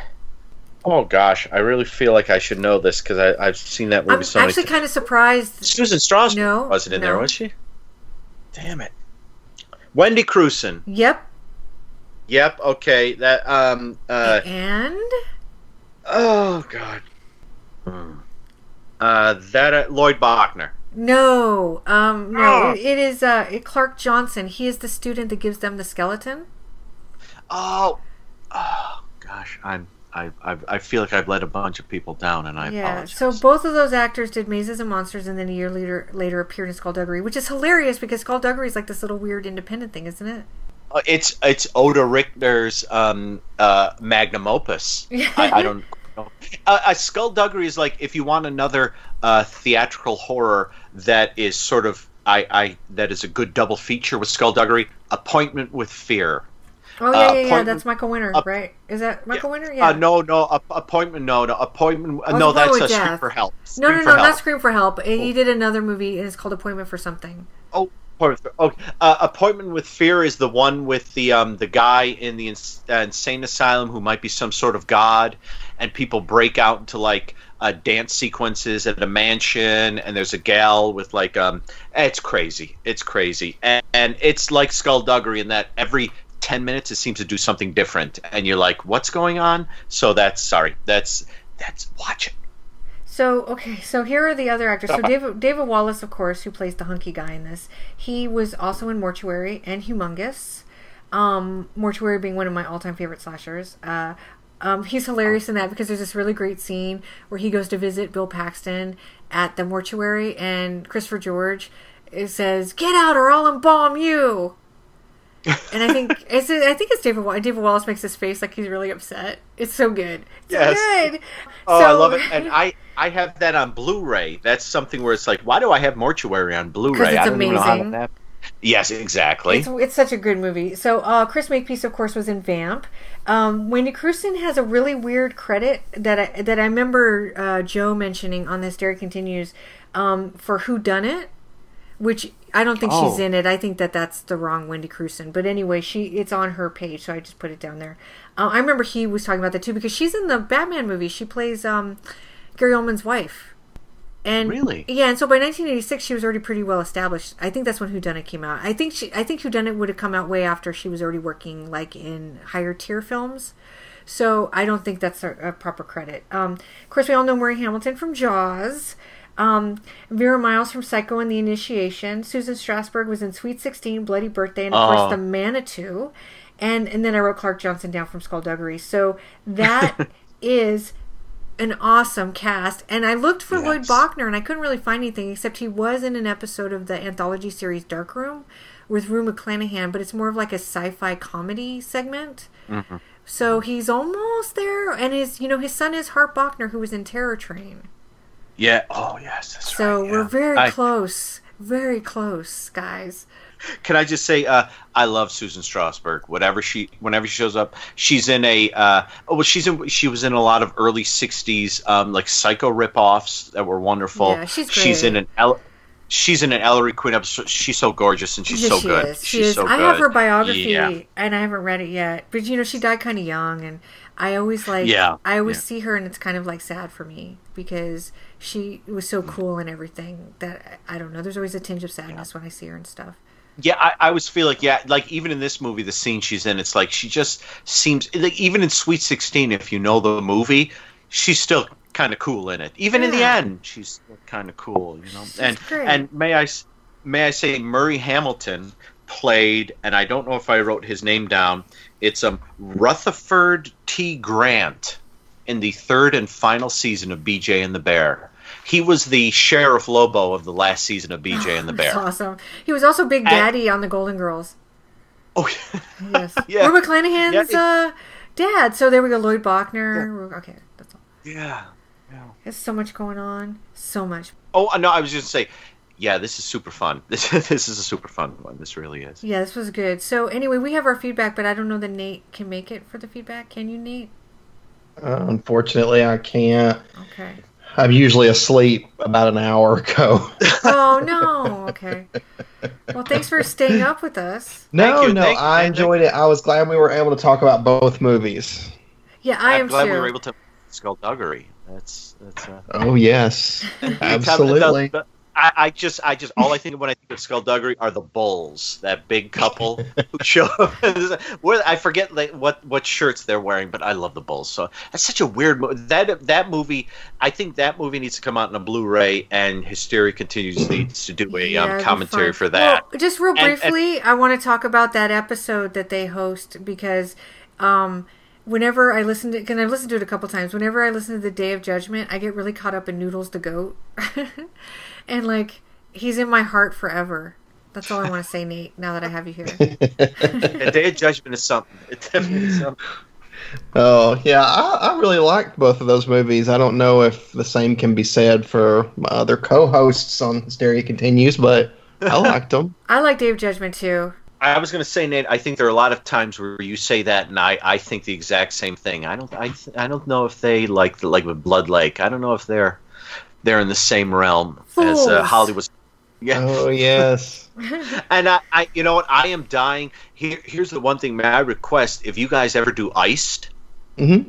please have Amanda and myself on because we talked about Iced for oh. nine. I love Iced. I love. We talked last year at Halloween. We talked about Iced on Dan's Drive-In Double Feature for ninety minutes. Oh, that's awesome! I wish I would have been there because I love oh, that. Had one. I known, had I known, and and the ending. Oh my goodness, the oh, ending my. to Iced is phenomenal. It's the ending of Iced is is more of a gut punch than the end of Go Ask Alice. In a way, yeah. it is. Yeah, in a way, at least Corey survived. Not to be too spoilery, but True. that I'm so happy about that. Another cute, cute boy in horror. But anyway, thanks, Nate, for sticking out. I'll Thank you, you so much, Nate. I'll let you know Thank what you. our next okay. double is tomorrow. Oh, awesome. I can't wait. I'll be probably introduced to more stuff I haven't seen. It'll be good times. I promise. Uh-huh. Okay. Good we'll night, talk to Nate. you later. Good night. Bye. Okay, so now we're going to go to feedback, and uh, I think we'll start with Adam's uh, audio feedback, which I haven't actually listened to yet because his feedback is so good I don't want it to influence my own thinking. Yes, so so, so I actually wait to listen to it. So anyway, so we're going to listen to it all together for the first time. Let's go. Adam Gordon here, and who needs downers when you can stream this double feature? While there aren't too many T V movies that get ruined in the last ten seconds, Go Ask Alice was one of them. First, it undermines the message from one of hope to one of hopelessness. Second, I immediately thought foul play during the bad trip Alice experienced while babysitting late in the film. Without giving away too much of the epilogue, I felt encouraged to check out the fictional book on which the movie was based, and found that foul play was strongly hinted at on both occasions in the not-so anonymous diary. In the movie, the casket hallucination could be interpreted as society holding her down, but in the book, it was foreshadowing. It's obvious why L S D and drug legalization advocates really hate this film. It's not only a message film, but also a crime film. There were other considerations that blunted the message of the film versus the book. In the movie, kids get the impression that Alice was cool while on drugs and a drag when sober. Other events that couldn't be depicted on T V, such as rape, a very passing reference of forced prostitution, the Mackenzie Phillips scene, the sexual relationship between dealers Richie and Ted, which was depicted in the film as the drug theft scene, and how Alice got sleeping pills in the first place also left the T V version ineffective. Despite an outstanding performance by currently successful Hawaii-based interior designer Julie Smith Jackson, it was wasted on an overwrought remake of Reefer Madness. Watch for William Shatner's first toupee and Andy Griffith, miles away from Mayberry, calling a five one three area code number, meaning that the film was set in my current hometown of Cincinnati. So, yay, I guess? A couple of discussion topics arose, though. Did the father's career ambitions blind him to Alice's addiction? I say yes. And does the film criticize twelve-step programs by implying that the kids in the seventies-style rap session just replaced one high with another? Having played Dungeons and Dragons, I can testify it's nowhere near as glamorous as portrayed in Mazes and Monsters, a satanic panic film based on a half-assed theory about an actual suicide at Michigan State. When Tom Hanks wanders off to New York City and Detective Buzzkill comes in, you braced yourself for unintentional hilarity, including a scene out of Urban Cowboy, where Hanks makes extras laugh. And plenty to watch for in this one, a computer scientist who thinks video games are going nowhere, old school Times Square before they cleaned it up, cash that would have come in handy for a thirty-two block cab ride and an obvious World Trade Center foreshadowing. This film feels like concern trolling, claiming that D and D will at best make you asexual, and at worst make you insane and suicidal. While there was the potential of the film being a look at troubled families and the difficulty of losing a brother, this film and Go Ask Alice are two prime reasons as to why T V movies have a bad reputation to this day. Thanks again, Amanda. What a way to end that. There you go. There we go. Movies have a bad reputation. T V movies have a bad reputation. Thanks, Amanda. he, he had he had some lovely points in there. The um uh the William Shatner toupee. Yes, of I, course. Uh, we didn't comment on that at all, did we? I th- I think that I think I've said this before is that I we have so many notes written down. Uh, I, I'm I'm fairly certain, having done this with you for a while, so many notes written down. We can't hit them all, and it's so nice because he hits these points that we didn't hit, which was nice. Yeah, he's he's he's very good at it. But um, yeah. one, the one thing he said that I made a note of while he was talking was uh, the criticism of twelve-step programs, which I thought was really interesting.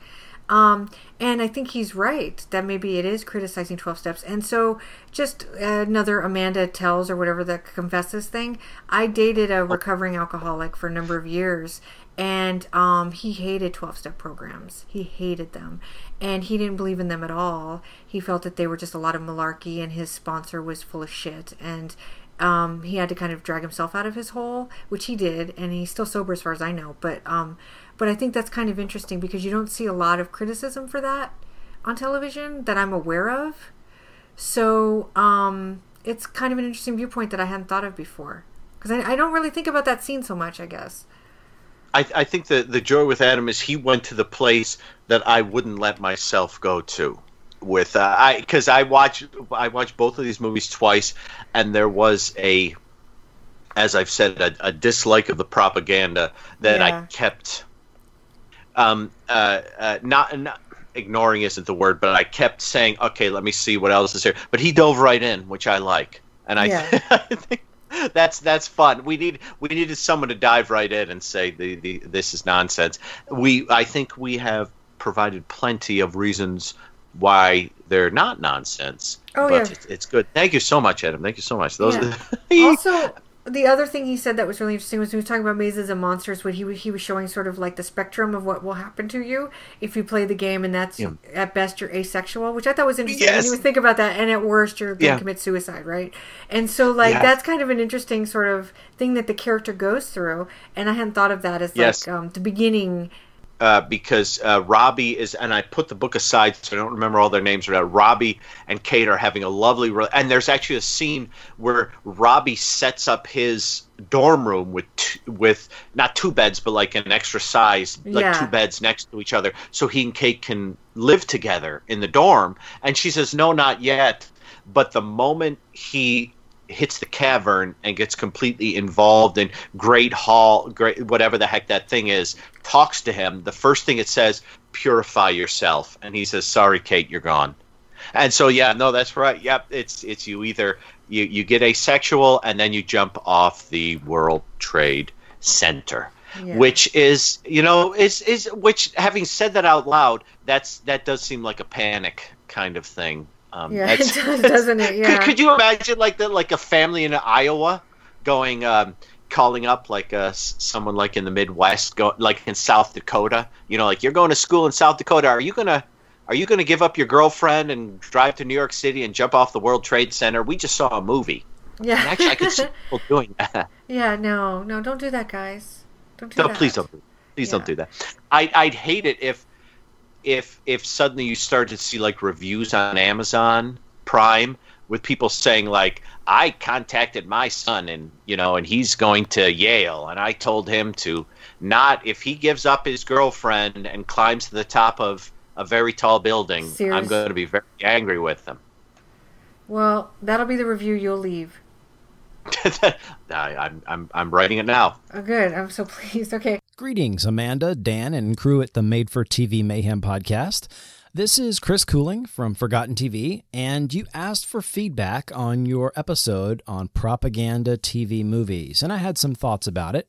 One of which I know you're considering is the nineteen eighty-two T V movie Mazes and Monsters, which itself serves as a snapshot of the moral panic of the day. And a moral panic is when society becomes concerned over a perceived evil or threat to the prevailing values and interests of that society. And it's often tied to something new, uh, concerns over something relatively new that is introduced into society, such as new technologies, forms of media, or forms of entertainment. And this is nothing new. Um, in the mid nineteen thirties, having already attacked the relatively new art and entertainment form of motion pictures to some success with the implementation of the Hays Code in nineteen thirty, um, by the mid thirties, moral watchdogs started looking at that other overwhelmingly popular form of media, radio. There were actually calls to ban the sleepy time nightmares, the radio dramas that had scenes of horror, suspense, or violence. Organized groups argued that these radio shows would lead children into a life of crime. In nineteen thirty-seven, a twelve-year-old boy shot his teacher and then himself at an Ohio school. This was quickly somehow blamed on the radio show The Green Hornet. Even innocent fare, such as Little Orphan Annie, was claimed to unnaturally stimulate and thrill children. In the nineteen fifties, it was switchblades and television often focused on.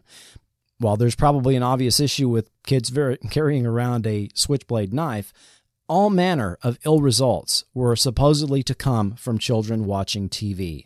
My research into Saturday morning T V has come up with some interesting uh, results. Some of the claims people made of what would befall children included something called television malocclusion, which was described as an abnormal arrangement of the teeth, likely caused by Junior's cradling his jaw in his hand as he watches television, or frogitis, a leg deformity supposedly to be caused by viewing T V in a frog-like posture, or T V squint, a permanent squinting expression from watching too much T V, or tired child syndrome, fatigue and headache caused by too much T V watching. And by the late nineteen sixties, Saturday morning cartoon superheroes were the latest evil to be concerned about, which actually led to a significant change in Saturday morning T V programming. Skipping over communism and comic books, at the beginning of the nineteen eighties, this new moral panic started taking hold, possibly arising from mid to late nineteen seventies pop culture, films like The Exorcist, ritual and cult murders in the news, um, an awareness of the Church of Satan, and a new national awareness of missing or murdered kids, particularly at the start of the eighties with uh, children like Adam Walsh and Johnny Gosch.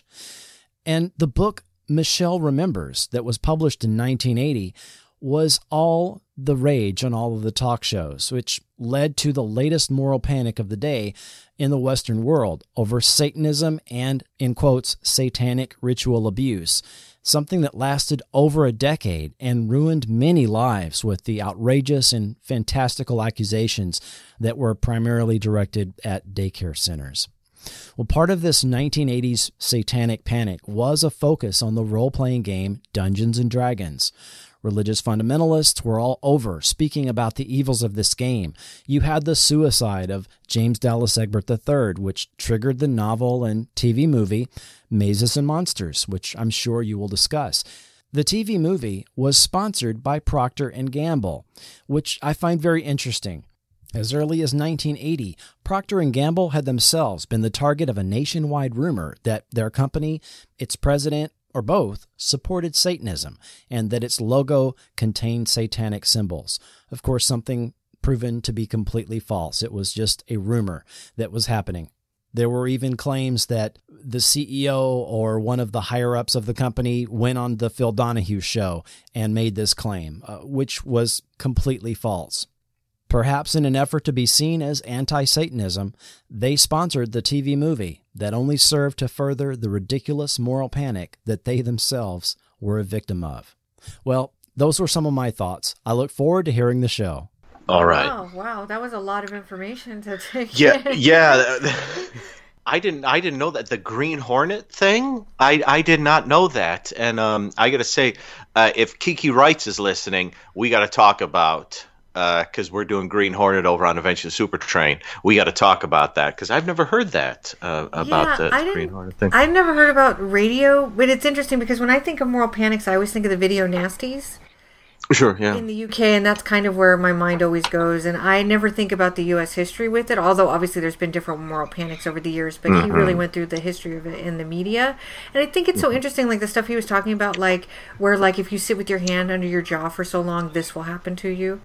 You know what I mean? Like, it's yeah. just crazy. It's crazy. And but I think I remember Michelle Remembers. I, I, I, I don't want to say I remember that title, but that's all I can think of is I remember that title. Yeah, I, I, I yeah. I feel like it was a Go Ask Alice kind of situation. Yeah, I believe so. Yeah. Where it wasn't yeah. really based on um, a real case, but like sort of like this idea of cases that had happened or something. But I'm not positive mm-hmm. of that. Um, yeah. So, but it's there's a lot of inform, information there, but that's basically what I wrote down. Also, the Procter and Gamble thing, I don't remember that either, but that's fascinating. Yeah, that is. Yeah, I um, I, I whenever I think of, well, I love the Satanic Panic. I mean, it's so much fun. If you go to the, the stuff stuff in the eighties about it, it's so much fun. There is um, and I forget the name of it, but but you can. Uh, it's not Vidmark, or is it? It's the people who made the New York Centerfold Massacre, which is a shot-on video uh, film shot or like the uh, New York City area um, uh, in the mid eighties. Uh, this was this company that made these super cheap shot-on video films, and they used to advertise in the back of Fangoria. And they would advertise like satanic rituals, you know, murders. That, uh, please write to us only if you're over eighteen for our exclusive catalog. And one of their videos was like a satanic thing with like a little girl getting kidnapped off the side of the road. And then she's returned to her parents and she has these flashbacks to these satanic rituals. But it's all shot like, you know, like. like uh, like my family's home videos from the late eighties, which is awesome because yeah, that's what say, I want my sold. satanic panic sold. stuff to look at. Yeah, awesome. Yeah. Wow. Yeah, it was a, yes. it was a thing. You know, you're right. I always think the video nasties, but we really did go through a lot of stuff in the eighties, especially with the Judas Priests uh, when those two kids tried to Oh, the heavy suicide. metal. Yeah. yeah. And, mm. and so it's interesting that Mazes and Monsters, which seems like to us now, not Mazes and Monsters, Dungeons and Dragons, seems so yeah. benign in so many ways, right? It's just fun. And so many yeah. people get into sci-fi and fantasy now and they're not crazy.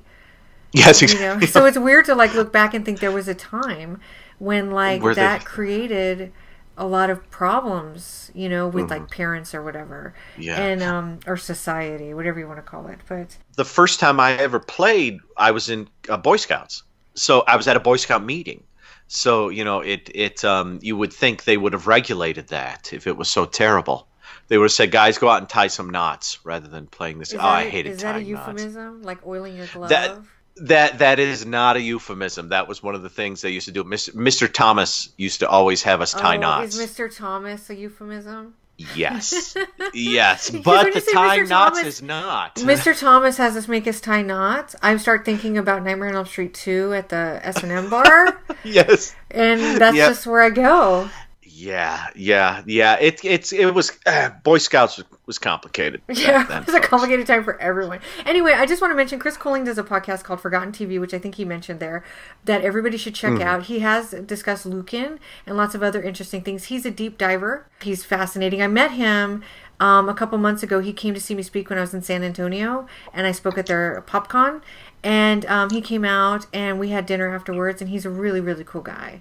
And he has a really nice voice, and he's really smart and interesting, and his show is called Forgotten T V, so I think everybody should yes. check it out. I have heard several episodes of it. There's a Lucan episode. His latest is on the uh, T, uh, Starman T V show. Yes. He did some great ones on Saturday morning uh, cartoons, and he did an Ernie Hudson Uh, one which may or may not include a T V show that I plan on covering and eventually Supertrain sometime soon. And I, I'm jealous of his voice because it it stays more steady than mine. Mine mine goes from this to like, hey, everybody, we're talking the Green Hornet. Isn't that really great? Good, you have a really good podcasting voice. I sound like Wally Cleaver. So if I was a dude, you don't. if I was a dude and I looked like Wally Cleaver, I'd be like, okay with it. Saying, saying you know, go- golly gosh gee all the time. But like... I don't. You, I'm a chick. I'm a woman. You know, you, You, you know what? I will say, I think I think I said this before ages ago when you the first time you said it to me years ago, is that uh, a friend of mine who I actually haven't seen in a while. How are you, Justin, if you're listening? Um, but he said his first crush when he was a kid was Wally Cleaver. So, hey, you know, there are Go folks out there who you got the Wally Cleaver voice. They're going to tune in. They are. They're tuning in. In mass. In mass. I can't keep Amanda away. Reyes has, has the Wally Cleaver voice. Do it. Yes, I can't keep him away. Anyway, so I just want to thank yes. Chris for sending that. That was really, thank really Chris, fascinating. Thank you. I really feel like maybe we should just put him and Adam's feedback at the beginning and just call it a day. So we have two more pieces of feedback. Um, Excellent. We, we heard from our friend Jack D V D seventy-eight from Twitter. Um, hey, and he wrote, uh, Mazes and Monsters, or How to Attend College and f- and Fit a Bigger Bed in Your Dorm, which is only going to scare away your gra- your gal. Just have to talk about the ending. It's just so sad because for a moment you're expecting that Robbie may be pulling your leg in a way that you would expect Tom Hanks to do. I really wasn't mm. expecting the plot to go where it did at all. Loved all of the actors and was shocked no one got predictably beat up for their love of the game. They all seem to be popular and even throw Hollywood themed parties. Oh yeah, we forgot to talk about J J's awesome parties. They were incredible. I loved all the dancing they did because the dorms were so tiny, but there was always like three or four people that were going to cut a rug no matter what. Yes. And it was yeah, really fun. Yeah. They look like pretty good and, college parties. And yeah, and it's uh, the one guy shows up with a Frankenstein monster yes. mask and looks at J J and says, "Who are you? I'm Noel Coward." And he just Noel Coward and yeah. he pulls the Frankenstein mask uh, over his head. That was that was our friend from Skullduggery. Oh, was it? Okay. Yes, yes, I remember because uh, he's also really cute. Well, that happens a lot in Mazes and Monsters. It does. They're all adorable. Everybody. I don't. I don't think. We we don't get as much focus on the guy and go guys and Go Ask Alice. Only the um only uh, Shatner, Gri- uh, Griffith, and the um the guy with the receding hairline. Yeah, yeah, it's not the same. But anyway, Jack goes on. Go Ask Alice. Congratulations, Alice. You wore the wrong clothes. You had one job. Choose between a dress or jeans for your first day at your new school. Luckily, she found a friend in Beth. Together, they keep they keep it up with their schoolwork, stay out of trouble, and watch their weight. But it ain't easy. I was thrown with Shatner because I knew he was in the movie but kept wondering when he might show up. I didn't recognize him until probably the second yes. scene he was in, see? Sometimes I'm oblivious, but he certainly disappeared into his character. This scene may already be discussed in the episode, but how did everyone read the scene in which Alice peeks through the door, oh yeah, at her dealer boyfriend and sees what he, what I thought was a gal and a guy, but two guys come to the door after Alice throws um, some pills at them and bolts? I guess it was meant either that guys go both ways. Hold on, I have to flip the page here. Or just, oh, fuck, sorry. Or just have orgies, or, question mark. Yeah, we did talk about that. I don't know if there's anything else to say. I think it's kind of like leaves it open to to interpret any of those. Yeah, it's it seem, yeah, it's one thing the first time you see it, and it seems to be uh, something else that might be become Legion uh, yeah. the second time you see it. Yeah, that's so. Actually something I really like about the film. Um, some of that stuff, the imagery is just really, like, ugh, throws you they, off. They, They they sneak it. They sneak it. It's it, they really sneak it in. I mean, it's it's like the fact that this is seventy-three. You wouldn't, you know, you it, it's they, yeah. It, it's funny. The more we talk about it, the more I appreciate what I watched that I didn't quite appreciate. Well, now that ending still gets me. But what That's I didn't okay. quite appreciate what what I watched when I first the second time I watched yeah. it. The first time I. Well, it definitely well it definitely has some really interesting moments. Um, but Jack goes on. That incident for some oh that incident for some odd reason causes Alice and her friend to run away from home, where Alice runs into Mackenzie Phillips, who is a natural in a brief scene. I love that what the fuck moment when Alice is having a crazy acid flashback that features a bizarre older couple, David Lynchian couple, who has Alice yes. and her friend glammed up like Pretty Baby and groveling on the floor like the scene from Sallow. Uh, the babysitting scene is crazy when Jan yes. barges in high as a kite. The second time we see her babysitting, I assume Jan spiked her soda. That's what I thought too. Babysitting is yes. dangerous. The actress who plays Alice is great, fully believable. I like that scene with Andy Griffith, who helped send her to, in the right direction, but her parents just don't understand and, in my opinion, fail to hear her ultimately or to help her. Um, like when Alice and Beth reconciled their friendship. Oh, I liked when uh, Alice and Beth reconciled their friendship. And even though Joel seemed a bit older than Alice, he was very good to her, and I would have liked to have seen a happier ending with them. Yeah, I think so. Yeah. I think we agree with all of that. Um, yeah, yeah. Yeah, it's interesting. We didn't talk about the whether or not who dosed her soda, but yeah, I assumed it was the girl that had come to the house earlier. Th- I, th- I thought so. I th- uh, yeah, I thought she probably found some way to get in. And it's it's just a weird scene because like, I do. Do we fully say that she like opens the door and there's like a half drunk soda just sitting yeah, there? Yeah, no, and it's, it's weird just, because who does that? Who drinks yeah, somebody's exact- half drunk soda? I could see if it was like a liter. You know what I mean? But it wasn't. Yes. It was a pop yeah, like bottle. A liter or two liter. Yeah, something like that. But it's actually like a and because at the um at the uh, the first party that Alice goes to when she's first drugged, they bring out like a tray of pretty much these exact same sodas. Yes. And everyone grabs one. And I think hers might be drugged or they slip her the drug somewhere around there. But it's like she sees one of these half filled and it has like a cap on it that looks like it probably seals it off pretty good. But still, you don't know how long it. it well, who's, like, whose bells has been drinking that freaking soda? You don't want it. Yeah, it's, yeah. It's like if if a couple has said, we're leaving for the weekend. Please take care of our baby. All we have for you is a half half a soda. That you know someone you don't know may have drunk out of. You know, it's it's it's so weird that she chooses that soda. It's just like, Alice, I by the end of the movie, I love you. That's why the freeze frame at the end kills me. But that choice is a bad. Drink the formula. Make yourself up another round of formula. I'm yeah. sure the kid has enough. Yeah, definitely. You know, just uh, you suck on one thing of formula. The baby will do another, but it's just, it's just a weird moment. It's it's just because it's not like it's not like she's there's like a half a like a like a half a chicken or like um like you know like a yeah like like you said like half of a two liter or one liter oh. of, of soda or something. Dan, they dosed yeah. her chicken. Oh my God, these I people will like, stop at nothing. I feel no, I feel oh oh no, I was blood. Fre- have you seen Blood Freak? I haven't, but I have it. I have all these movies I haven't seen. No, no, no, no. We got to go, though, Dan. We got. We're getting... Okay, let's get out of here, everyone. We're okay. not talking about Blood Freak. We... And I want to say, Jack, uh, thank you so much for recommending Paul Wendkos's, who I mentioned earlier, and I got his movie wrong, his theatrical film Special Delivery. That's right. Jack's been doing some promotion for that. Our friend Lee Shep- did the commentary. Yes, I haven't listened to it yet, but Sybil Shepherd, Bo Svensson, a lot of Sorrel Brook, a lot of fun folks, super fun movie. I, I knew nothing about it, and you guys should. Uh, the Blu-ray is relatively cheap from Kino Lorber. I bought it. I watched it two nights ago. It's so much fun. So much Yay. fun. Thank you. Yes, thank you, Jack. Thank you for everything. He's a really great guy. Um, yeah, oh, he, he really is, yeah. So, and we also heard from our good friend Shannon, who we know best as Wrestling World Power on Twitter. She wrote, "Hey, Amanda, remember that time you got me hooked on heroin? Oh, wait, not heroin. Melrose Place." Anyway, it's true. I'm trying to get everybody watching it. I really enjoyed the episode you guys did with Bill Jankowski. I haven't listened to the last episode yet because I haven't had a chance to watch some movies.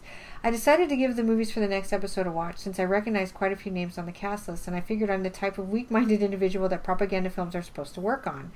Go ask Alice. Okay. First of all, do people really start their diary entries with "Dear Diary"? Also, I find it very hard to believe she kept her diary while she was doing all those drugs, but writing isn't really my thing, so. The movie seemed like uh, kind of nonsensical to me. I just constantly felt like it was skipping ahead, like, what? Oh, is this where it's going now? They really packed a lot in there. William Shatner didn't have much to do, but I thought he looked cool with his mustache. I thought everyone was pretty good, really.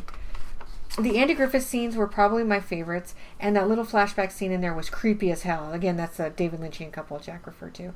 Um, also, the hospital scene with the doctor was quite an emotional roller coaster because I started, I started out laughing at how silly she looked trying to drink with all those bandages, to thinking she'd given the baby L S D to relief that she didn't, uh, to eye rolling at the sappy parts.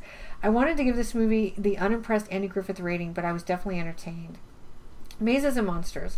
I thought the first half was pretty dull, and I started looking stuff up on my phone about D and D and Moral Panic, which was pretty interesting. I liked Chris Makepeace's character, and I liked the scenes with Tom Hanks wandering around by himself. But then when they figured out where he was going, to the Twin Towers to jump, it took a turn because all I could think about were people jumping to their deaths on nine eleven. The ending was pretty downbeat too, although I never really felt like the message of "this game is dangerous and evil, bad things will happen to you if you play it" came through because it was pretty clear he was mentally ill. Then again, I'm not watching this in nineteen eighty-two. Okay, so uh, anyway, thank you, Shannon, um, for thank, that. Thank you. Yeah, you know, we didn't talk about the mental illness thing. That was another thing about the film that was so sad because his brother was obviously probably ill too. Yeah. To take off yeah, like that. Too, yeah. And, yeah, and it's it's the way they present it with like the, the dad who seems to be pushing them and the mom who's yeah. drinking all the time. and the, the, the two brothers clearly snapped at some point. And, and yeah, it's a very sad yeah. household, and so I think that adds to the tragedy at the end. Although the mom seems to kind of clean up her act a little for her son. You get, I get the impression at the end that yeah. she's kind of there for him, and I think she feels like she failed him, and she's doing her yeah. best to be a good mom now. Um, so and if she, if she if she needs to be the innkeeper's wife or whatever, she'll she'll do oh, what she has so to sad. do. He hasn't got that little coin that keeps reappearing, and that's because they keep giving him his quarter back. Yes, it's so sweet. Oh yeah, it's, it's so yeah. It's it's it's like the ending is like if if you wanna you know if if you wanna bring your Dungeons and Dragons campaign to the saddest conclusion. That that is the end of Mazes and Monsters, is what it is. It really is, like with three three characters who are strong and one character who has been broken, and you just t- you take the one character. It's like um, oh, I'm trying to think. I can't think of any right now, but like um, just just the movie where you have like a character who is about to die or, or is Foxes. about to have something happen to them. And yeah, yeah, and and you just say, "Let's go one more ride," and then the movie ends as you're driving away or something like yeah. that. And I. And and that's kind of how this is. And well, I guess Foxes doesn't end like that, but it's got, you know, it's just ugh, whatever. It was yeah. too much. It was too much sadness this week for me. I had a rough. I yeah, had a rough I'm week, sorry. guys. Um, yeah, I, I have too. I have too. We both have, and this this is where the episode takes a weird turn. No, I'm kidding. We're done. We're done. So anyway, that's all of our feedback. So we uh, can be reached on Twitter at T V Mayhem Podcast. Or we can be on Facebook at the Made for T V Mayhem Show. You can also come to our website, which is https colon forward slash forward slash. I don't know why it does that. T V Mayhem Podcast dot wordpress dot com. I guess you can just put in T V Mayhem Podcast dot wordpress dot com. Or you can email us at T V Mayhem Podcast at gmail dot com. I will say a couple people left comments on Facebook and Twitter, but I didn't have time to gather them. But they were like one sentence kind of, it's so good. Things, so I'm sorry if I didn't get to that. I tried really hard. I just it's been a really intense month for me. Um so next episode we are going back to the beach. It's the summer. Yay! We are living it, and we are going to check out The Hustler of Muscle Beach and Zuma Beach, oh, which wow. was written by John Carpenter. Oh, yo, yes. Oh, I've been wanting to watch that for ages. Yeah, it's very good. Um, Hustler Muscle Beach, I've been dying to see. It's one I haven't seen yet. So um, I'm pretty excited about it. Also, Richard Hatch is in it, and that might be a nice time for us to do a little tribute to him because he oh, passed away recently, and um, yes. he's wonderful. So, um, so anyway, um, I don't have anything to talk about in terms of what I'm doing now because everything I've done hasn't been announced, which is really annoying. Oh. So like, and because oh. this last month has been busy because I've been working, and a lot of cool projects have come my way, but none of them have been announced. I will say that The Last House on the Left Blu-ray got pushed oh. back a few days. So oh. I think it's coming out in, in June. So I've got, I've got a pre-order. Yeah. By. Instead of May, I think it's coming out in June or maybe July.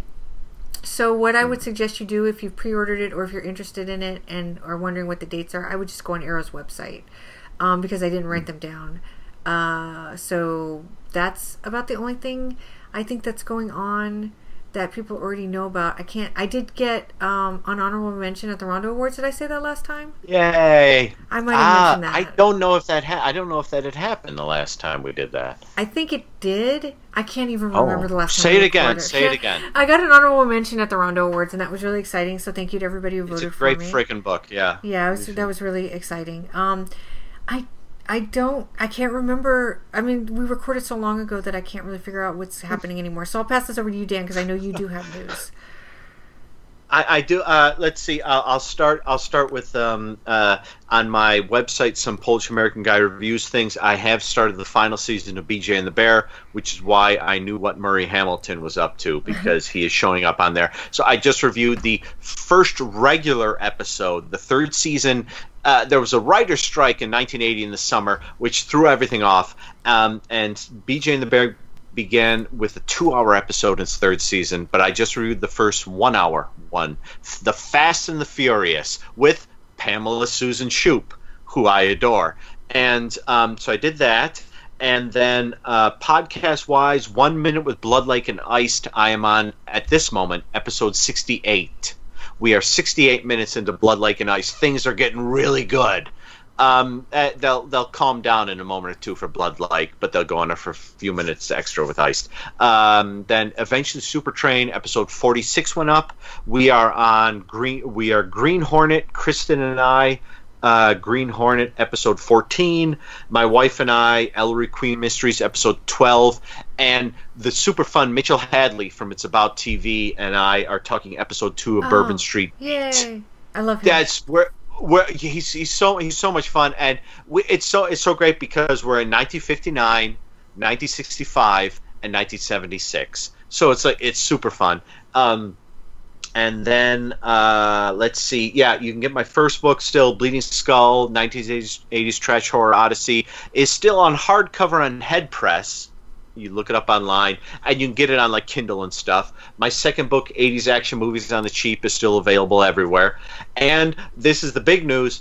I have signed the contract, and I've written about the first eighty pages wow. of my, well, I, I, I, I've been writing it very quickly, um, my third book, which is the the tentative title is From Beverly Hills to Hooterville, Exploring Television's Henningverse, nineteen sixty-two to nineteen seventy-one. Oh, I love that and title. It will be, Don't change it. It's, it's great. It's, I, I go through, it starts off with sort of basic T V history, a little bit of Paul Henning, and then I basically go through all six hundred sixty-six episodes of, which is fun, of Hillbillies, Junction, and Green Acres. Yeah, I love Petticoat Junction. I mean, I love all those shows, but I oh, love it, Petticoat Junction. Oh, yeah. uh, well, the fun thing is I um, I spent fourteen days uh, watching all thirty-six episodes of the first season of the Hillbillies. Wow. And I wrote I wrote um, almost fifty pages on those uh, thirty-six episodes. I've taken a few days off. This weekend, I begin the second season of the Henningverse, which is the first, se- second season of Hillbillies, and the first season of Junction. So I'm excited. I think it's going to be. It's going to be. I'm hoping it'll be like a real thick book, like the yeah. my, the Bleeding Skull book and the eighties book. They're not thick books. There, there's a lot in them. But I just want a book that you can like throw at someone, and if it hits them in the face, they fall backwards. Like these other two books, if you throw them at someone, they might be able to, able to shrug it off. But that's what I want. So so that's a third book, and I'm working on it right now, and I'm excited. So, yeah, I'm excited yeah. for you, too. That'll be really great. Thank I'm you. so thank happy that worked yeah. out. Um, yeah, thank you. Cool. So that's what's happening with us, and always check out Nate on The Hysteria Continues. Um, yes. That's wonderful, too.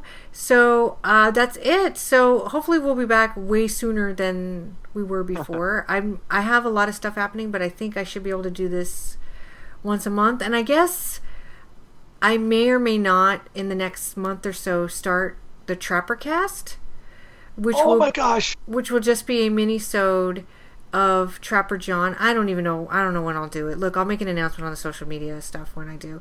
I just don't know when I'm gonna have time, but they'll just be like twenty minute episodes. And and you know, a few people told me not to do it, so like I will label them clearly, so people who listen to the show that don't really give a shit about Trapper John won't accidentally like download it and start listening and be like, oh, she's gonna talk about Doctor Riverside again. So I'll try to I'll make it clear for everybody, so only the people who really want to yeah. listen to it can listen to it. And. And I would love to. I, I am so hoping to be a guest occasionally on the Gonzo well, Go Go. Yeah, no, I was going to call it Gonzo Go Go, but you know he's not on the full run of the series.